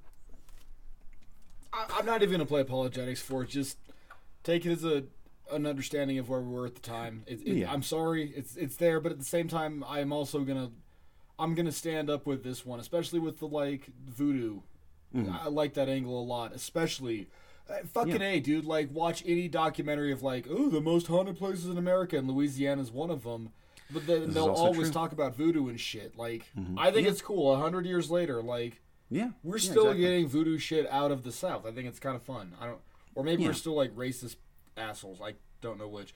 Also, Diabolist Eskimo is your second vaguely racist punk band name for the episode. if you're keeping score at home, Um, because I also remember one of the first, like, uh, right when I read this, uh, how many ever years ago, and talking about it with you, I know I really pressed you for your educated guess on what material the little statue was, because it's like, cause it's like a like a dark green with little golden or iridescent flecks uh, and and calling on your geology background, I was like, Mark, do you, do- what would what what guess would you hazard that this little statue is carved out of, or or that uh, the city of R'lyeh with its cyclopean walls, um, what what what stone does this seem most like to you? um, the the fetish itself makes me think of like kind of like malachite. It's kind of a it's more of a pretty green, but you can get some like dark ranging malachite. But then in malachite, you also get uh, this stuff called azurite, and it's just a chemical process that converts it to blue to green. But it talks about there's like gold flecks in it, and some I've seen like golden flecky malachite, okay. and then um if it's if we're talking about like R'lyeh itself, it really makes and I, I don't think this is an answer, but you know the Giant's Causeway in uh the UK. Oh yeah, Those big basalt pillars, yeah, that, that Yeah. uh, columnar basalt. I think that's what R'lyeh looks like. I think it's columnar basalt, but then also inside of it are like these weird giant glacial erratics, like these. So you have these big straight stock star con, uh, col- not condoms, fucking a columns. you have these big straight up columns up and down, but then jutting out at weird angles. But then in the middle of that, you have just these giant fucking boulders made out of whatever the fuck they want to be made out right, of. yeah, 'Cause whatever, yeah, whatever, old. like yeah, Yeah, because that that's to me is the most like it's the biggest. Uh, what what would you call that? I guess crossover between like super angular and precise versus round and weird and globular. And yeah, also a final note. Um, I believe it is my theory that the the the great white thing in the make that in the lake that made men dream and told them to keep away is in fact a shoggoth. And getting super nerdy about it, I wrote a short story in college about the shoggoth that lived in the golf course pond because we live in a desert town and then it rained one day and it woke up. if I ever That's find it, I will what- put it onto something for people to read. Yeah, no, no. Well, and um, well, look, because even um, uh, kind of growing up in Alamosa, uh, I know that there's there's a couple legends about the woods and area around the golf course being haunted. And there was there was a full on and and I heard this from my mom. Um, yeah, there was a full on like haunted house near the golf course near like North River Road. Um, that yeah, like just bad things would happen, and then eventually it got torn down. But if you still go there at night on a full moon or whatever, um, so Right. yeah, Always the, on a full moon. yeah, yeah, yeah. So When so the, stars are right. When the stars are right, uh, but not too soon be- because I can't do it. But yeah, then the Shoggoth of Alamosa, um, kind of like lumbers o- over and farts or something. Just a little, the little like And that's the smell from the mushroom farm. Yeah, that's the smell from the mushroom farm. Man, this is like deep lore for San Luis Valley locals. Um, but uh, but any but anyway, yeah. So so I so I think um, I'm I, I I can't wait to get to the thrilling conclusion, uh, the third part, chapter three of Call of Cthulhu, and uh, I think I'm about ready to crack open um, my second Colt 45. I think I am ready to get into my Budweiser, and I'm so excited for Budweiser, and that is a statement I never thought I would ever say. Never thought, Let alone fucking record and put out for all eternity till the solar flares wipes our servers. But yeah. Yeah. All right, so we did it. Two two chapters in, Josh. Here we are. We fucking did it. Two chapters in. Uh, I finished did it. my Steel Reserve Colt 45, and or not Colt 45, my Steel Reserve. You have Colt 45. I think I'm fucking shithouse. Yeah. I can't quite tell. I'm real scared, but I also have plans for this fucking Yeah, no, I- bottle after this. Yeah. Well, so is your Budweiser forty? uh, Is is that at least in a glass bottle? It is, and it's still Okay. frosty Well- and well, then we're- Okay, good. So so we're ending on again things I never thought I would say. We're ending on a high note, drinking Budweiser. but um, yes, and so I also I've I finished my first Colt forty five. Um, I I I, I don't want to drink this entire second forty just for chapter three, but uh, but I'm but I'm also opening up this this other one here. I So i figure we'll we'll we'll we'll, we'll get halfway through it, and then we'll discuss, and then that should finish. yeah, we can we can do And if it exactly. doesn't, it's So- fine. You know, it's it's fine. Yeah, right. It, it, it's okay. Also, I couldn't help um, as I was buying these and then driving back to my house. You've you've seen the Brad Neely 545 um, uh, short I think I cartoon have. thing. Which is Oh, weird because my- I've oh, seen baby. every Brad Neely ever. Like, I I, I, will. watched I will of China, Illinois. send you the YouTube link. sake. Like, Yeah, right. Yeah, exactly. even the weird But- bed but bug no, so- episode, so it's- like, yeah, yeah, the very weird bed bug episode. With um, but but no, so it's it's uh so uh, just to give a brief overview, uh, the sort of like synopsis of 545. I think that's what it's called. Okay. It's a dude who like clocks out of work, and the song goes. Um, yeah, I got 545 and it's 545. oh yeah, absolutely, yeah. And then he goes to talk. Yeah, Gonna no, get a Whopper and a 40 and ride. Yes, And he's just like yes, skateboarding yes, around and he has a Whopper and he has a 40. yeah. And so, so yeah, as I was driving back home, uh, having procured my 40s, I just, I was singing that to myself the whole time. I was like, yeah, I know you fucking feel me. Mm, yeah, I know you fucking. Okay, anyway, anyway. Now you fucking feel me. All right, I'm gonna open up this bad Larry. Yeah. God, it's so. Can I be a Do dick it. for half a second because I'm kind of shithoused? Please. It's weird to have something Yeah, like giant in my hand. I feel like I'm a bigger dude and like shit looks littler in my hands, but this thing is fucking colossal.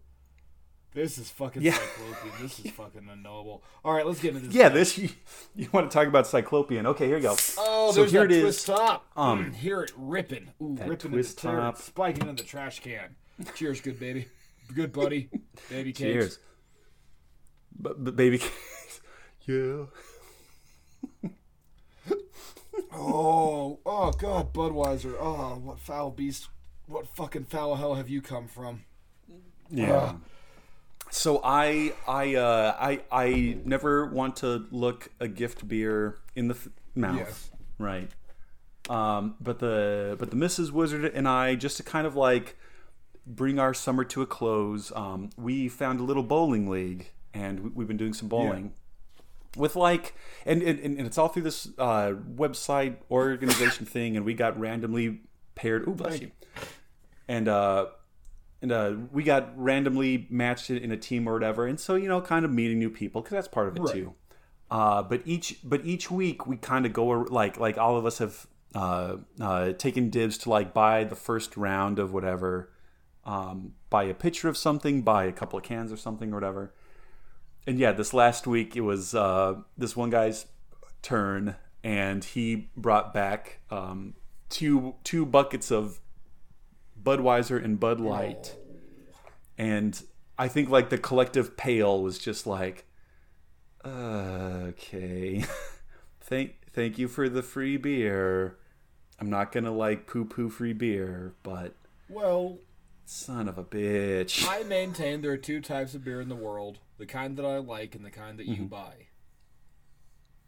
this is this is it, and that's precisely it and so i i very dutifully and very graciously and full of gratitude and love in my heart i drink my three budweisers Jesus.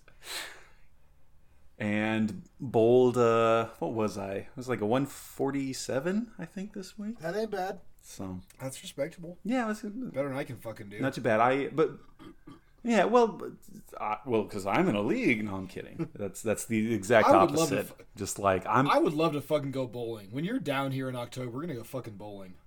Hell yes, We're we're, gonna, gonna, go go fucking bowling. podcast That- that- episode which on bowling.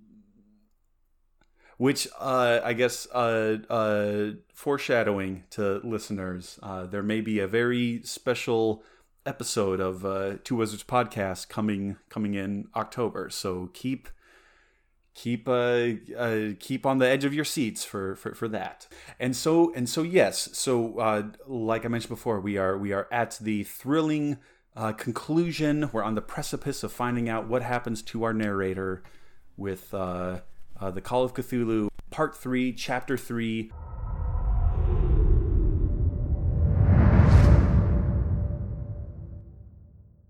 The Madness from the Sea. If heaven ever wishes to grant me a boon, it will be a total effacing of the results of a mere chance which fixed my eye on a certain stray piece of shelf paper. It was nothing on which I would naturally have stumbled in the course of my daily round, for it was an for it was an old number of an Australian journal, the Sydney Bulletin, for April 18th, 1925. It had escaped even the cutting bureau, which had at the time of its issuance been avidly collecting material for my uncle's research. I had largely given over my inquiries into what Professor Angell had called the Cthulhu cult, and was visiting a learned friend in Paterson, New Jersey, the curator of a local museum and a and a mineralogist of note. Examining one day the reserved specimens roughly set on the storage shelves in a rear room of the museum, my eye was caught by an odd picture in one of the old papers spread beneath all the stones. It was the Sydney Bulletin I have mentioned, for my friend uh, has wide affiliations in all con- in all conceivable foreign parts, and the picture was a half cut. Well, it was a half tone cut of a hideous stone image, almost identical with that which Legrasse had found in the swamp. Eagerly clearing the sheet of this precious of its precious contents, I scanned the item in which in detail, and was disappointed to find it only of moderate length. What it suggested, however, was portentous significance to my fledgling to my flagging quest, and I carefully tore it out for immediate action. It reads as follows. Mystery derelict found at sea. Vigilant arrives with helpless armed New Zealand yacht in tow. One survivor and dead man found aboard. Tales of desperate battle and deaths at sea. Rescued seaman refuses particulars of strange experience. Odd idol found in his possession. Inquiry to follow. The Morrison Company's freighter Vigilant, bound for Valparaiso, arrived the morning this morning at its wharf in Darling Harbor, having in tow the battled and disabled but heavily armed steam yacht Alert of Dunedin, New Zealand, which was sighted April 12th in south latitude 34 degrees 21 whatevers, west longitude 152 degrees 17 whatevers, with one living and one dead man aboard. The Vigilant left Valparaiso March 25th, and on April 2nd was driven considerably south of her course by exceptionally heavy storms and monster waves. On April 12th, the derelict was sighted, and though apparently deserted, was found upon boarding to contain one survivor in a half delirious condition and one man who had evidently been dead for more than a week. The living man was clutching a horrible stone idol of unknown origin, about a foot in height, regarding whose natural authorities at Sydney University, the Royal Society, and the museum in College Street all profess complete bafflement, and which the survivor says he found in the cabin of the yacht in a small carven shrine of common pattern. This man, after recovering his senses, told an exceedingly strange story of piracy and slaughter. He is Gustav Johansen, a Norwegian of some intelligence, and had been second mate of the two-masted schooner Emma of Auckland, which sailed for Callao, uh, which sailed for Callao, uh, February twentieth, with a complement of eleven men. The Emma, he says, was delayed and thrown widely south of her course by the great storm of March first, and on March twenty second, in south latitude forty nine degrees fifty one minutes, west longitude one hundred twenty eight degrees thirty four minutes, encountered the Alert, manned by a queer and evil looking crew of Kanakas and half castes. Being ordered uh, peremptorily to turn back, Captain Collins refused, whereupon the strange crew began to fire savagely and without warning upon the schooner with a peculiarly heavy battery of brass cannon forming part of the yacht's equipment.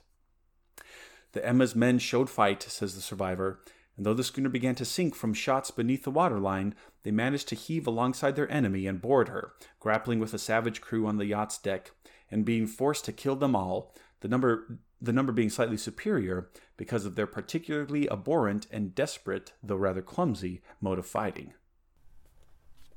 Three of the Emma's men, including Captain Collins and First Mate Green, were killed, and the remaining eight, under Second Mate Johansen, proceeded to navigate the captured yacht, going ahead in their original direction to see if any reason for their ordering back had existed.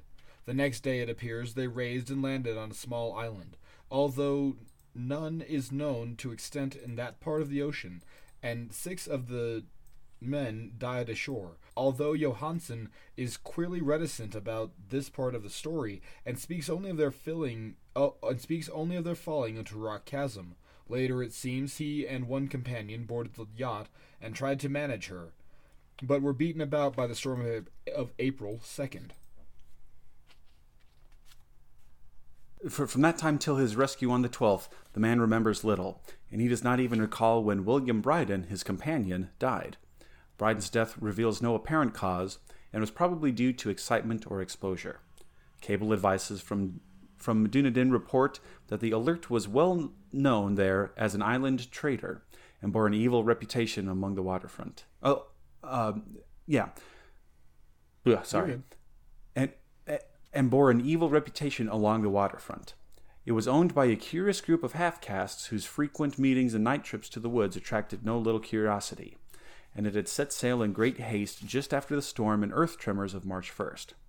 Our Auckland correspondent gives the Emma and her crew an excellent reputation, and Johansen is described as a sober and worthy man. The Admiralty will institute an inquiry on the whole matter beginning tomorrow, at which every effort will be made to induce Johansen to speak more freely than he has done hitherto. This was, altogether, with the picture of the hellish image, but what a train of ideas it started in my mind. Here were new treasuries of data on the Cthulhu cult, and evidence that it had strange interests at sea as well as on land. What motive prompted the hybrid crew to order back the Emma as they sailed about with their hideous idol? What was the unknown island on which the six of the Emma's crew died, and about which the mate Johansen was so secretive? What the Vice Admiralty's investigation brought out, and what was known of the noxious cult in Dunedin? And most marvelous of all, what deep and more than and more than natural linkage of dates was this which gave a malign and now oh shit there it is oh fuck there it is oh fuck oh it smells like skunk josh oh it's bad I know, I know, buddy. all right be strong gotta be strong crom delights and valor a now undeniable significance to the various turns of events so carefully noted by my uncle March 1st or February 28th, according to the international dateline, the earthquake and storm had come. From Dunedin, the alert, her noisome crew had darted eagerly forth, as if imperilously summoned, and the other side of the earth poets and artists had begun to dream of strange, dank Cyclopean city, whilst a young sculptor had molded in his sleep the form of the dreaded Cthulhu. March 23rd, the crew of the Emma landed on an unknown island and left six men dead, and on the date the dreams of sensitive men assumed a heightened vividness and darkened with dread of giant monsters' malign pursuit. While an architect had gone mad and a sculptor had lapsed into sudden delirium. And what of the storm of April? And and what of this storm? And what of this storm of April 2nd? The date on which all dreams of the Dark City ceased and Wilcox emerged unharmed from bondage of strange fever? What of all of this? And those hints of old Castro about the sunken starborn old ones, their coming reign, their faithful cult, and their mastery of dreams. Was I tottering on the brink of cosmic horrors beyond my, man's power to bear?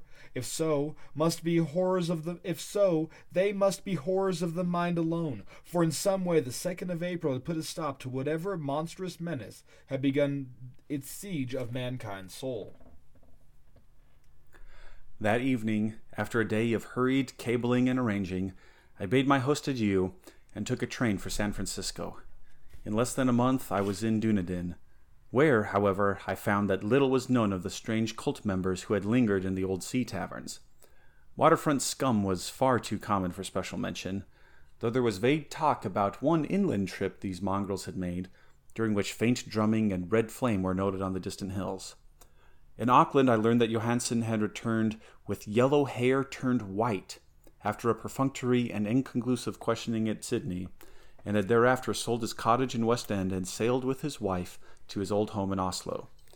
Of his stirring experience, he would tell his friends no more than he had told the Admiralty officials, and all they could do was to give me his Oslo address. After that, I went to Sydney and talked profitlessly with seamen and members of the Vice Admiralty Court. I saw the Alert, now sold and in commercial use, at Circular Quay in Sydney Cove, but gained nothing from its non-committal bulk. The crouching image with its cuttlefish head, dragon body, scaly wings, and hieroglyphed pedestal was preserved in the museum at Hyde Park, and I studied it long and well, finding it a thing of balefully exquisite workmanship, and with the same utter mystery, terrible antiquity, and an earthly strangeness of material which I had noted in Legrasse's smaller specimen.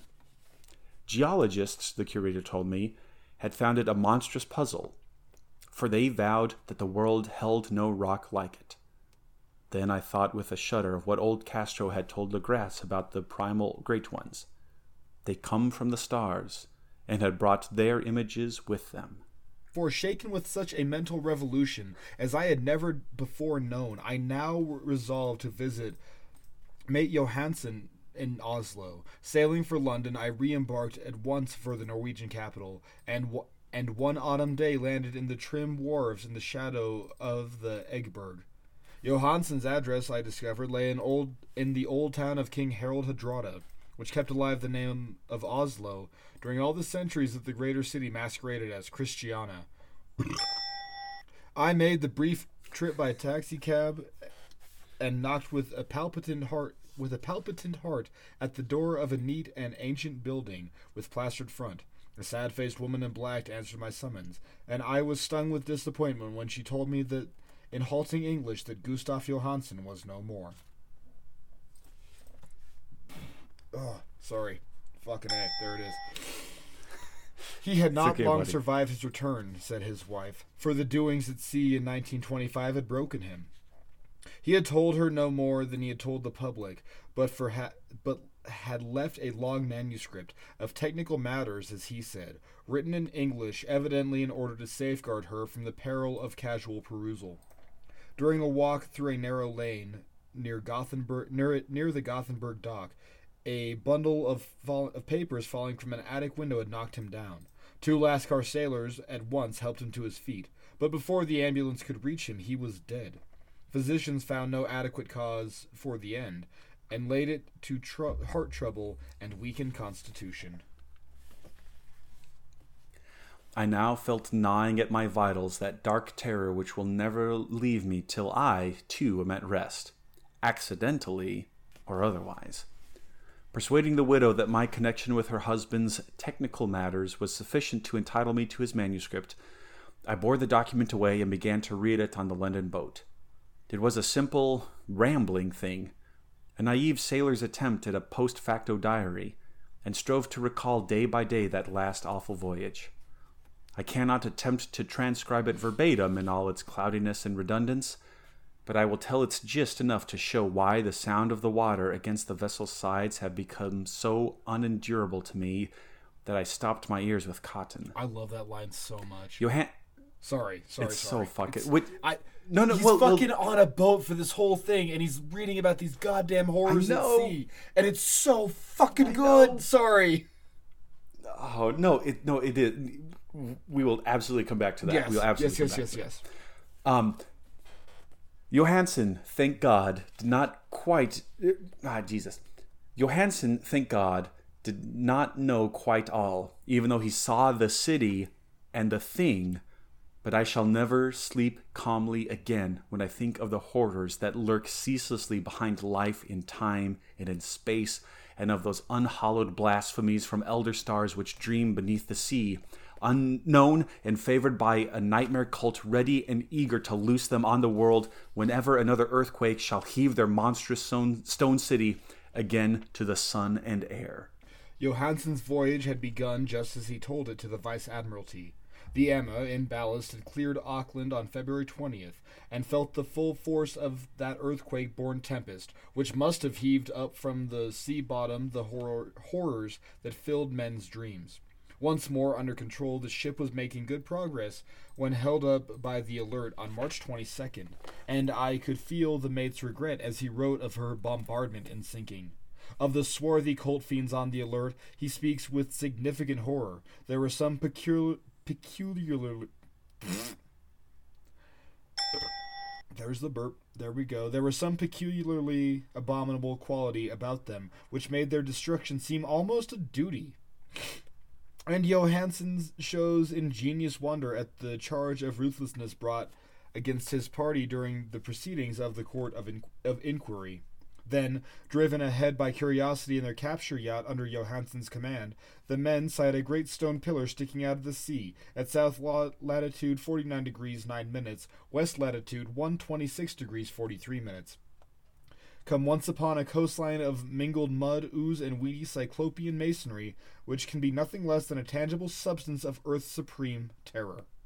The corpse city of R'lyeh, that was built in measureless aeons beyond the vast uh, that was built in measureless aeons behind the va- oh my god behind history by the vast loathsome shapes that seemed that seeps down from dark stars. There lay great cthulhu and his hordes hiding in green slimy vaults and sending out at last after cycles of incalculable though the thoughts of the that oh my god sorry the thoughts that spread fear to the dreams of the sensitive, and called imperiously to the faithful to come on a pilgrimage of liberation and restoration. All of this Johansen did not suspect, but God knows he soon saw enough. I suppose that only a single mountain top, the hideous monolith crowned citadel whereon great Cthulhu was buried, actually emerged from the waters. When I think of the extent of all that may be brooding down there, I almost wished to kill myself forthwith.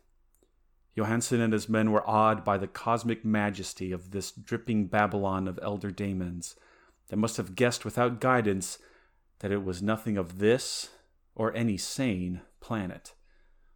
Awe at the unbelievable size of the greenish stone blocks, at the dizzying height of the great carven monolith, and that the stupefying identity of the colossal statues and bas reliefs with the queer image found in the shrine on the alert is poignantly visible in every line of the mate's frightened description. Without knowing what futurism is like, Johansen achieved something very close to it when he spoke of the city.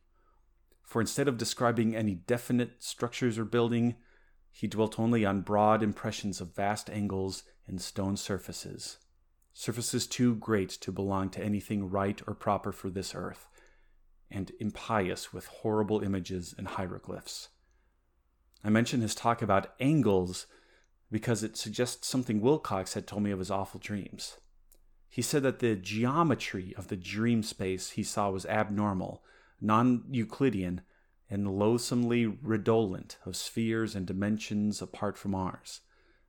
Now, an unlettered seaman felt the same thing whilst gazing at the terrible reality. Johansen and his men landed at a sloping mud bank on this monstrous acropolis and clambered slipperily, slipperily, slipperily, slipperily, slip, Josh, slipperily, Yeah. slip,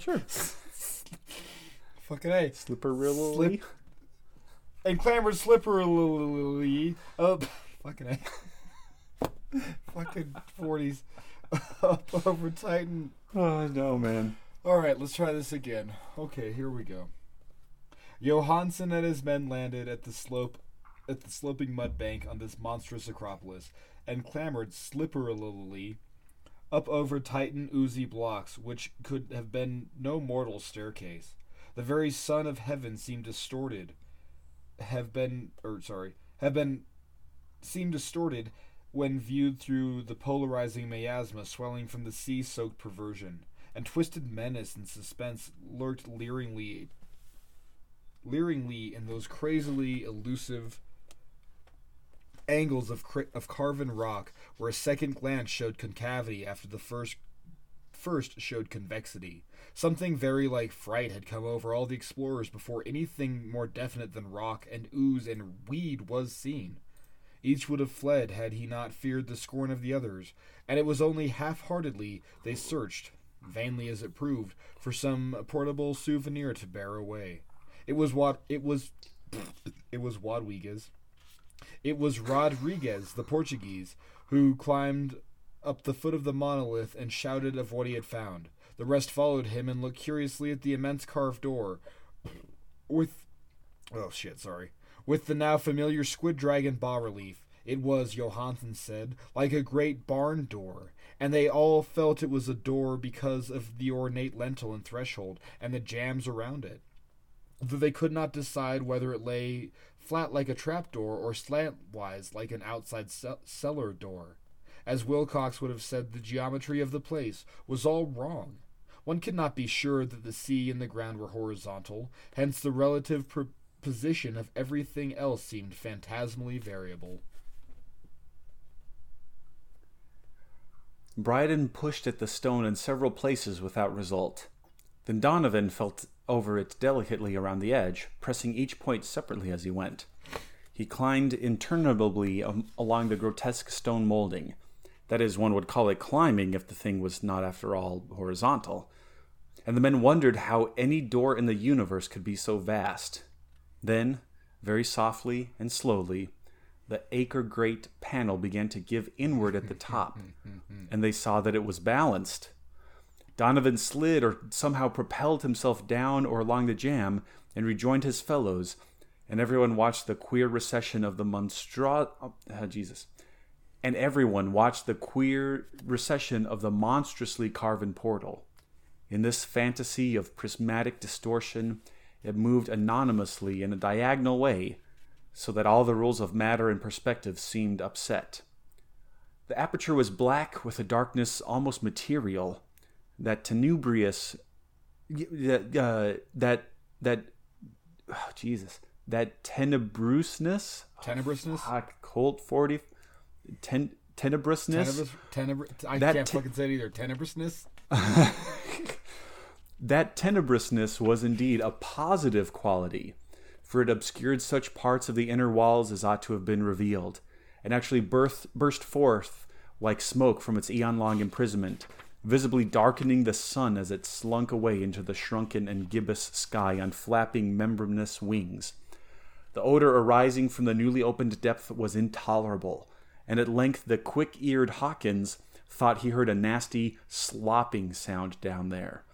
Everyone listened, and everyone was listening still, when it lumbered slobberingly into sight and gropingly squeezed its gelatinous green immensity through the black doorway into the tainted outside air of that poisoned city of madness.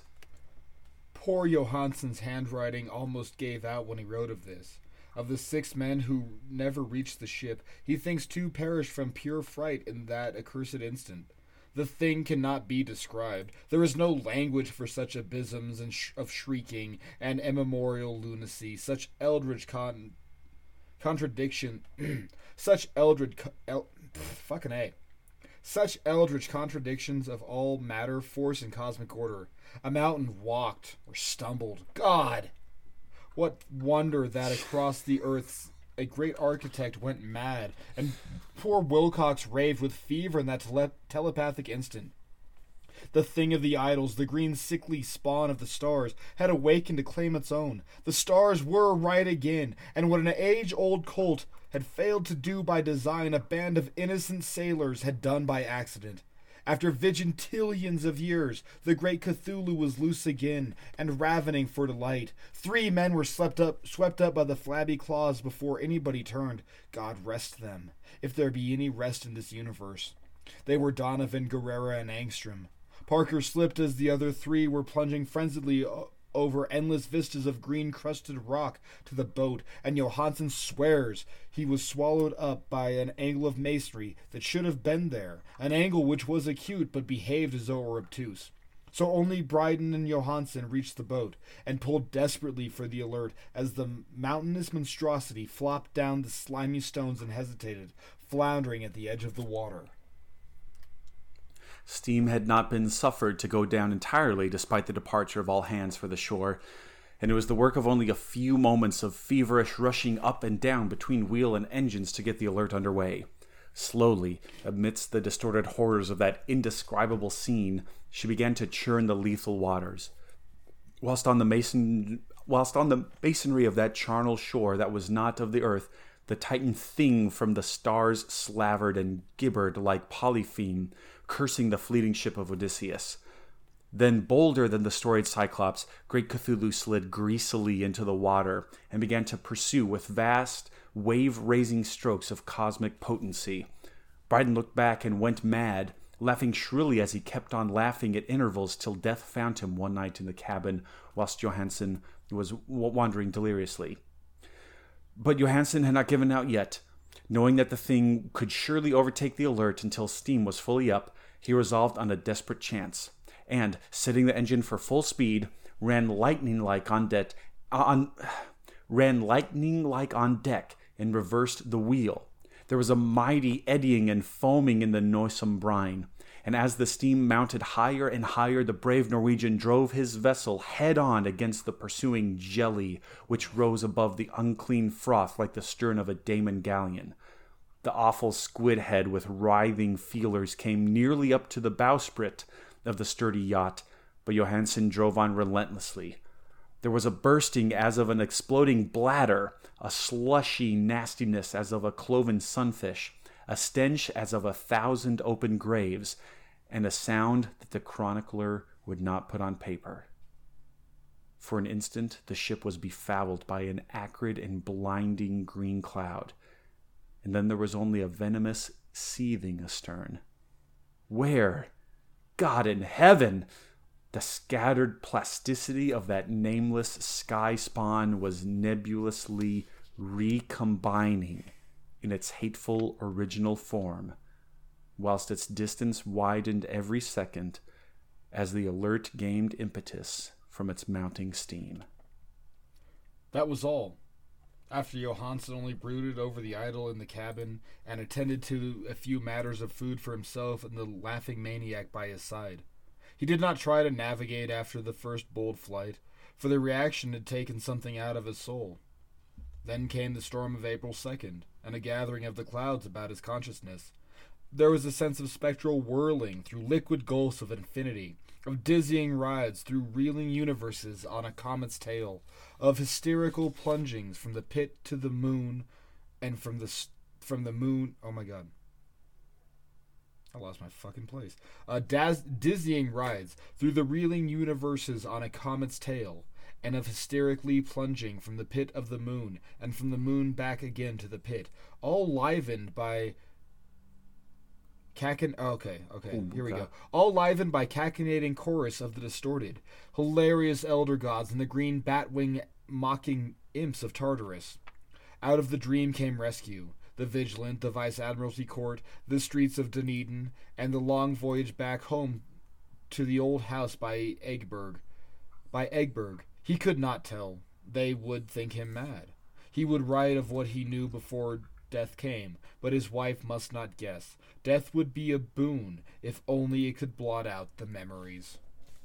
That was the document I read, and now I have placed it in the tin box beside the bas relief in the papers of Professor Angell. With it shall go this record of mine, this test of my own sanity, wherein is pieced together that which I hope may never be pieced together again. I have looked upon all that the universe has to hold of horror, and even the skies of spring and the flowers of summer must ever afterward be poison to me. But I do not think my life will be long. As my uncle went, as poor Johansen went, so I shall go. I know too much, and the cult still lives. Cthulhu still lives too, I suppose, again in that chasm of stone which has shielded him since the sun was young. His accursed city is sunken once more, for the Vigilant sailed over the spot after the April storm.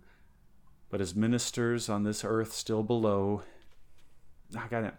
But his ministers on earth still below, still, God damn it.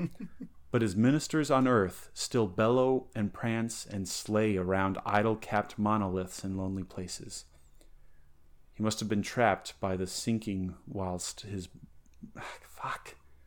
Woo, 40 in love 40s in Lovecraft. 40s in Mark. Lovecraft. 40s we're, in all, we're so close. We can see the tunnel. We're almost there. We're so close. We can see the squid so head okay. at the end of the tunnel. We could see that. I got to I just got to reverse course and turn it around. He must have been trapped by the sinking whilst within his black abyss, or else the world would by now be screaming with fright and frenzy. Who knows the end? What has risen may sink, and what has sunk may rise. Loathsomeness waits and dreams in the deep, and decay spreads over the tottering cities of men. A time will come, but I must not and cannot think. Let me pray that, if I do not survive this manuscript, my executors may put caution before audacity, and see that it meets no other eye.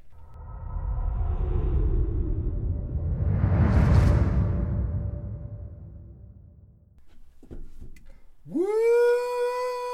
Woo! Oh my god, so good. It's so good. So fucking. It's like my favorite story. I love that fucking story so much. It's a. It's oh, it, God, it- it's, it's so just good. it- so fucking because good. because because truly well and this is the other thing too like i in in my very brief in, in my very brief kind of like first steps into writing i got some feedback that in a short story you want to keep one setting and one plot mm-hmm. and you don't want to go and and really this is like three stories in one. Yeah. it's like and and and it because it's broken up in into three chapters and yet it's done in a way that it doesn't feel herky jerky and granted it is all like a frame story too but it just it, it is it, it's it's the it's the correlating the contents of one's mind. It's the piecing together of these of these stories that are kind of discrete and separate and apparently unrelated but then they are God, and it's so good. Ah, shit, it's so, good. so good. fucking good. Like all the fucking levels, all of it, like culminating in Johansen's like trip to R'lyeh. Fucking big day in the Cyclopean City. There he is. he just he went about. there. He was he was he wa- he wa- he walked there. Yeah. He was he he and his crew were like, this looks like a door. It looks concave and convex at the same time, but it's horizontal. they and and they opened it. Motherfuckers opened it. Yeah. What what's the line? What a, age old cult had failed to do, a group of innocent sailors accomplished. Yes. Oh my god. So fucking good. Oh God, it's. Oh man, yeah, no, it, it, it is true. It's it's truly like and like I was saying before, like like Cthulhu has entered into the mainstream, and I, I think a fair amount of people know, like, oh yeah, that's the like squid dragon monster thing, right? Um,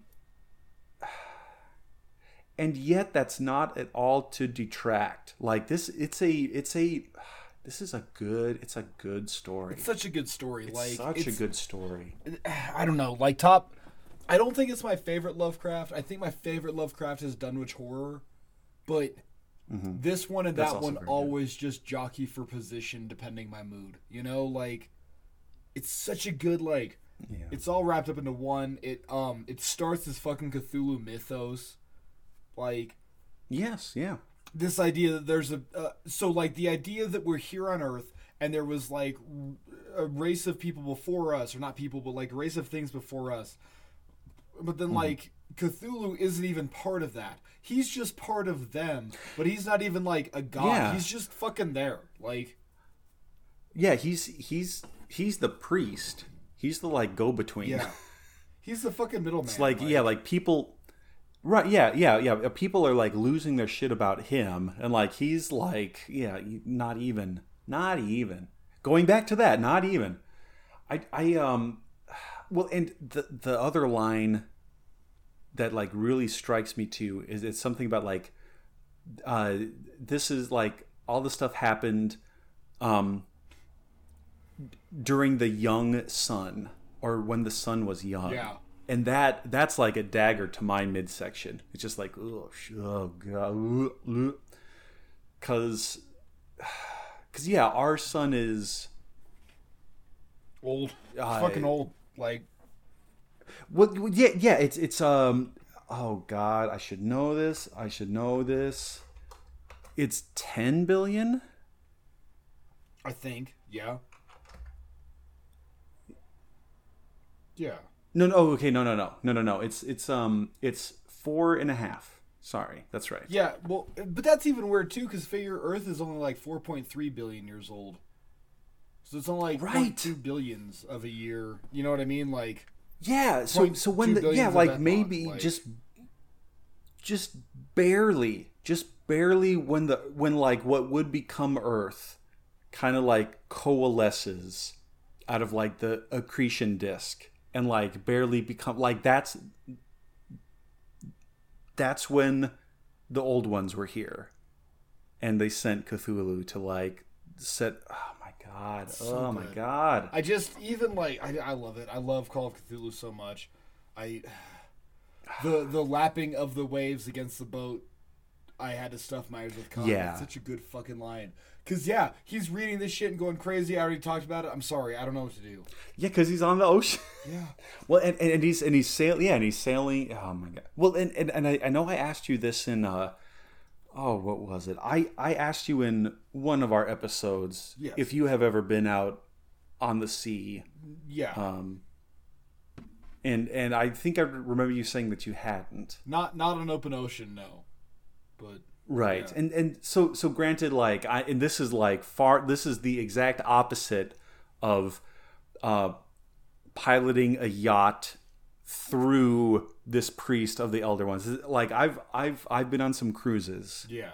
Um and even then like even then that's like like cushy always like GPS and radio contact and all that.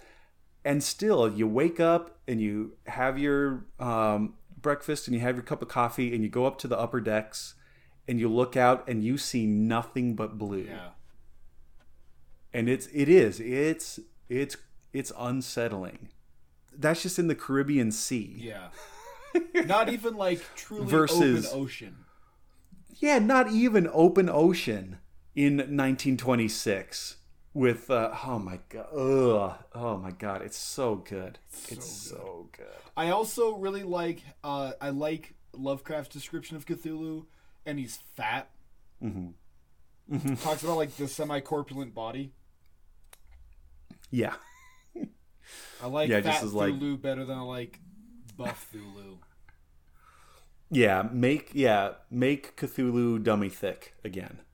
That's what we need. It's a, well, and and and there's also the very famous um, illustration that somebody asked Howard Phillips, like, hey, like, like, like you keep talking about this statue, like, what is, like, what, what does it look like? What did you have in mind? And, and he like sketches it on on a napkin or something.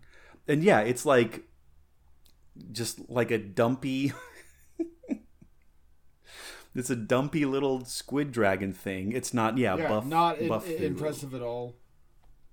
But y- Yeah, and yet, well, but, but and, and and that almost, I think that almost adds to it because yeah, like you see like Brock Lesnar Cthulhu out there.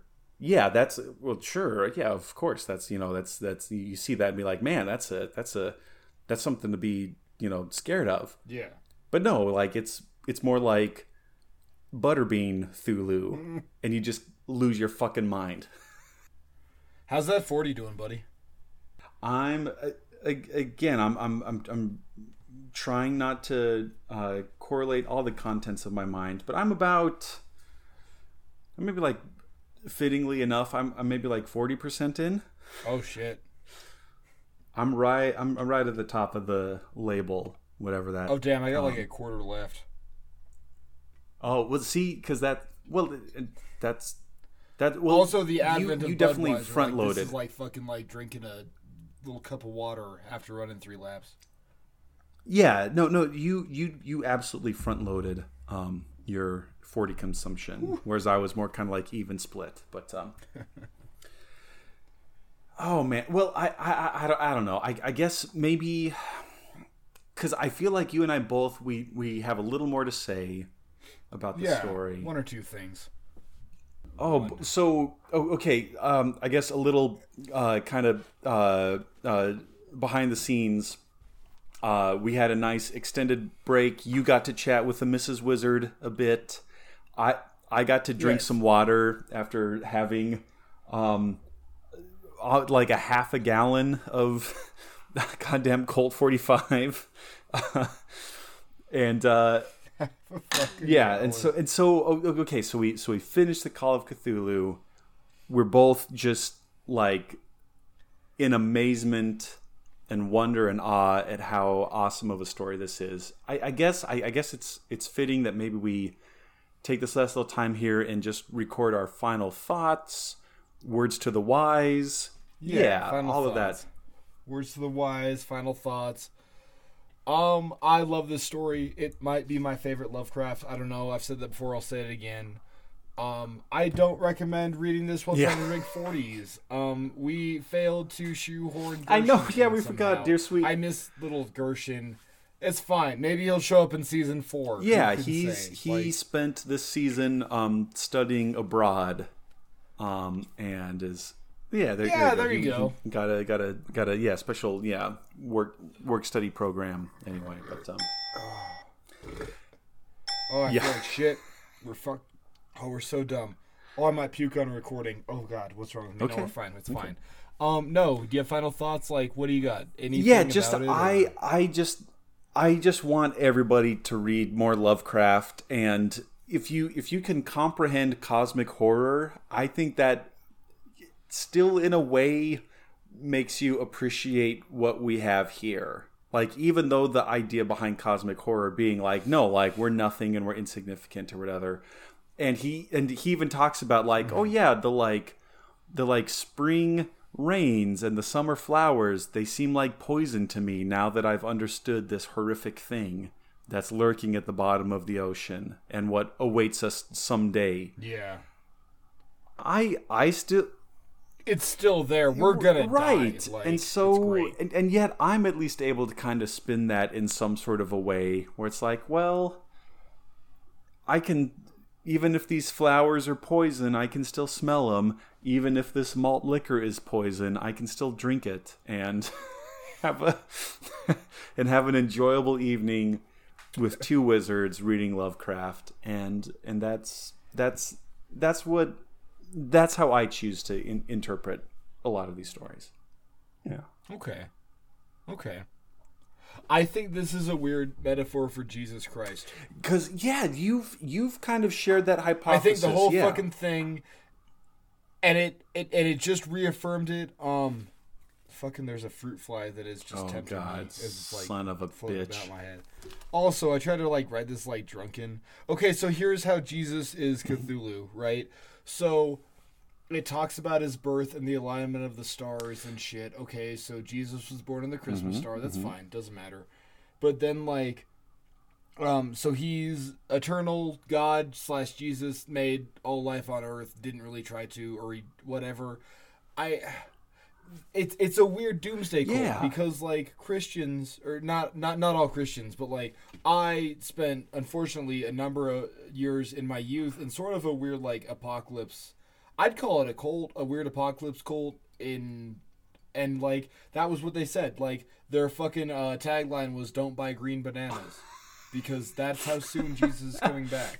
And then after like three years of being in said weird fucking church cult thing, it was like you've been saying this for three years. Yeah, Shut the fuck up. yeah. Like, those, you don't know. yeah, those, But- so, those like, green yeah, bananas. It is. It's like the return of these things. They're gonna. yeah, those, Yeah. yeah. those green bananas that you first warned me about. Though those are already decomposed and right. Y- y- yeah, well, and I've pooped Yeah. those manners. What? So so yeah, and and like he's he he's he's here uh to like spread this message and to yeah so so so yes like th- there is a sort of weird anti-messianic quality to the Call of Cthulhu also What Do you think? well, well, well, because because because Cthulhu's definitely not here to like save us all, and the exact sort of opposite because all of these kind of cult worship around him. It's not. It's not to like broadcast the message. It's to like still like give it just enough pulse and just enough life to kind of like keep it going. So it's not like an evangelical kind of um, mission and so and so it, it is i think it is also kind of lovecraft i don't think he's necessarily like the specifically subverting or deconstructing christianity but but but it is it, it is very much a sort of play on that story Yeah. yeah yeah But also, do you want to live in the time when we get to revel and shout and kill in new ecstasies, or no? Because I want to hang out. That'd be pretty cool. I'm in. Let's do it. yeah it, it, it is it's it's a um well yeah and, and I, I guess that's also part of it too like it's definitely that's maybe like another uh um uh strike in favor of this being some sort of like inverted messianic story because yeah like everyone's waiting for his return in his second coming and there's going to be some sort of weird eschatological uh rapture of sorts i guess but um yeah yeah i i i mean well because because like to, at, to to ask and answer that question i think is a lot of ways similar to ask and answer uh like the zombie apocalypse question. Because it seems it seems to me like a pretty common answer to that is oh yeah bring on the zombie apocalypse because my uncle's got a cabin in the mountains and i've got um bow staff fighting skills and so sure i'll, I'll do it. But but like everyone who answers that way conveniently forgets that 98% of the population um yeah goes under. Like like it's Yeah. zombified. So it's like oh, all right you got a 1 in 50 chance here. Uh we'll we'll see how those bow staff fighting skills pay out for you um Right. and so it, it, it is. On on the one hand of course i would want to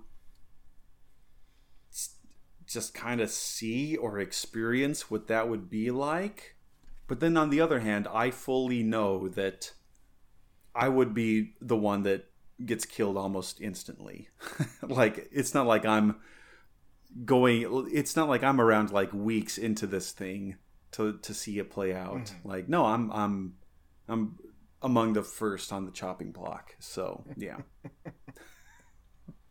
I can admit that about I myself. like a week or two. I just don't want to like. I don't want to like. I don't want to be the sad like hangover from the like cult of ecstasies. You know, yeah.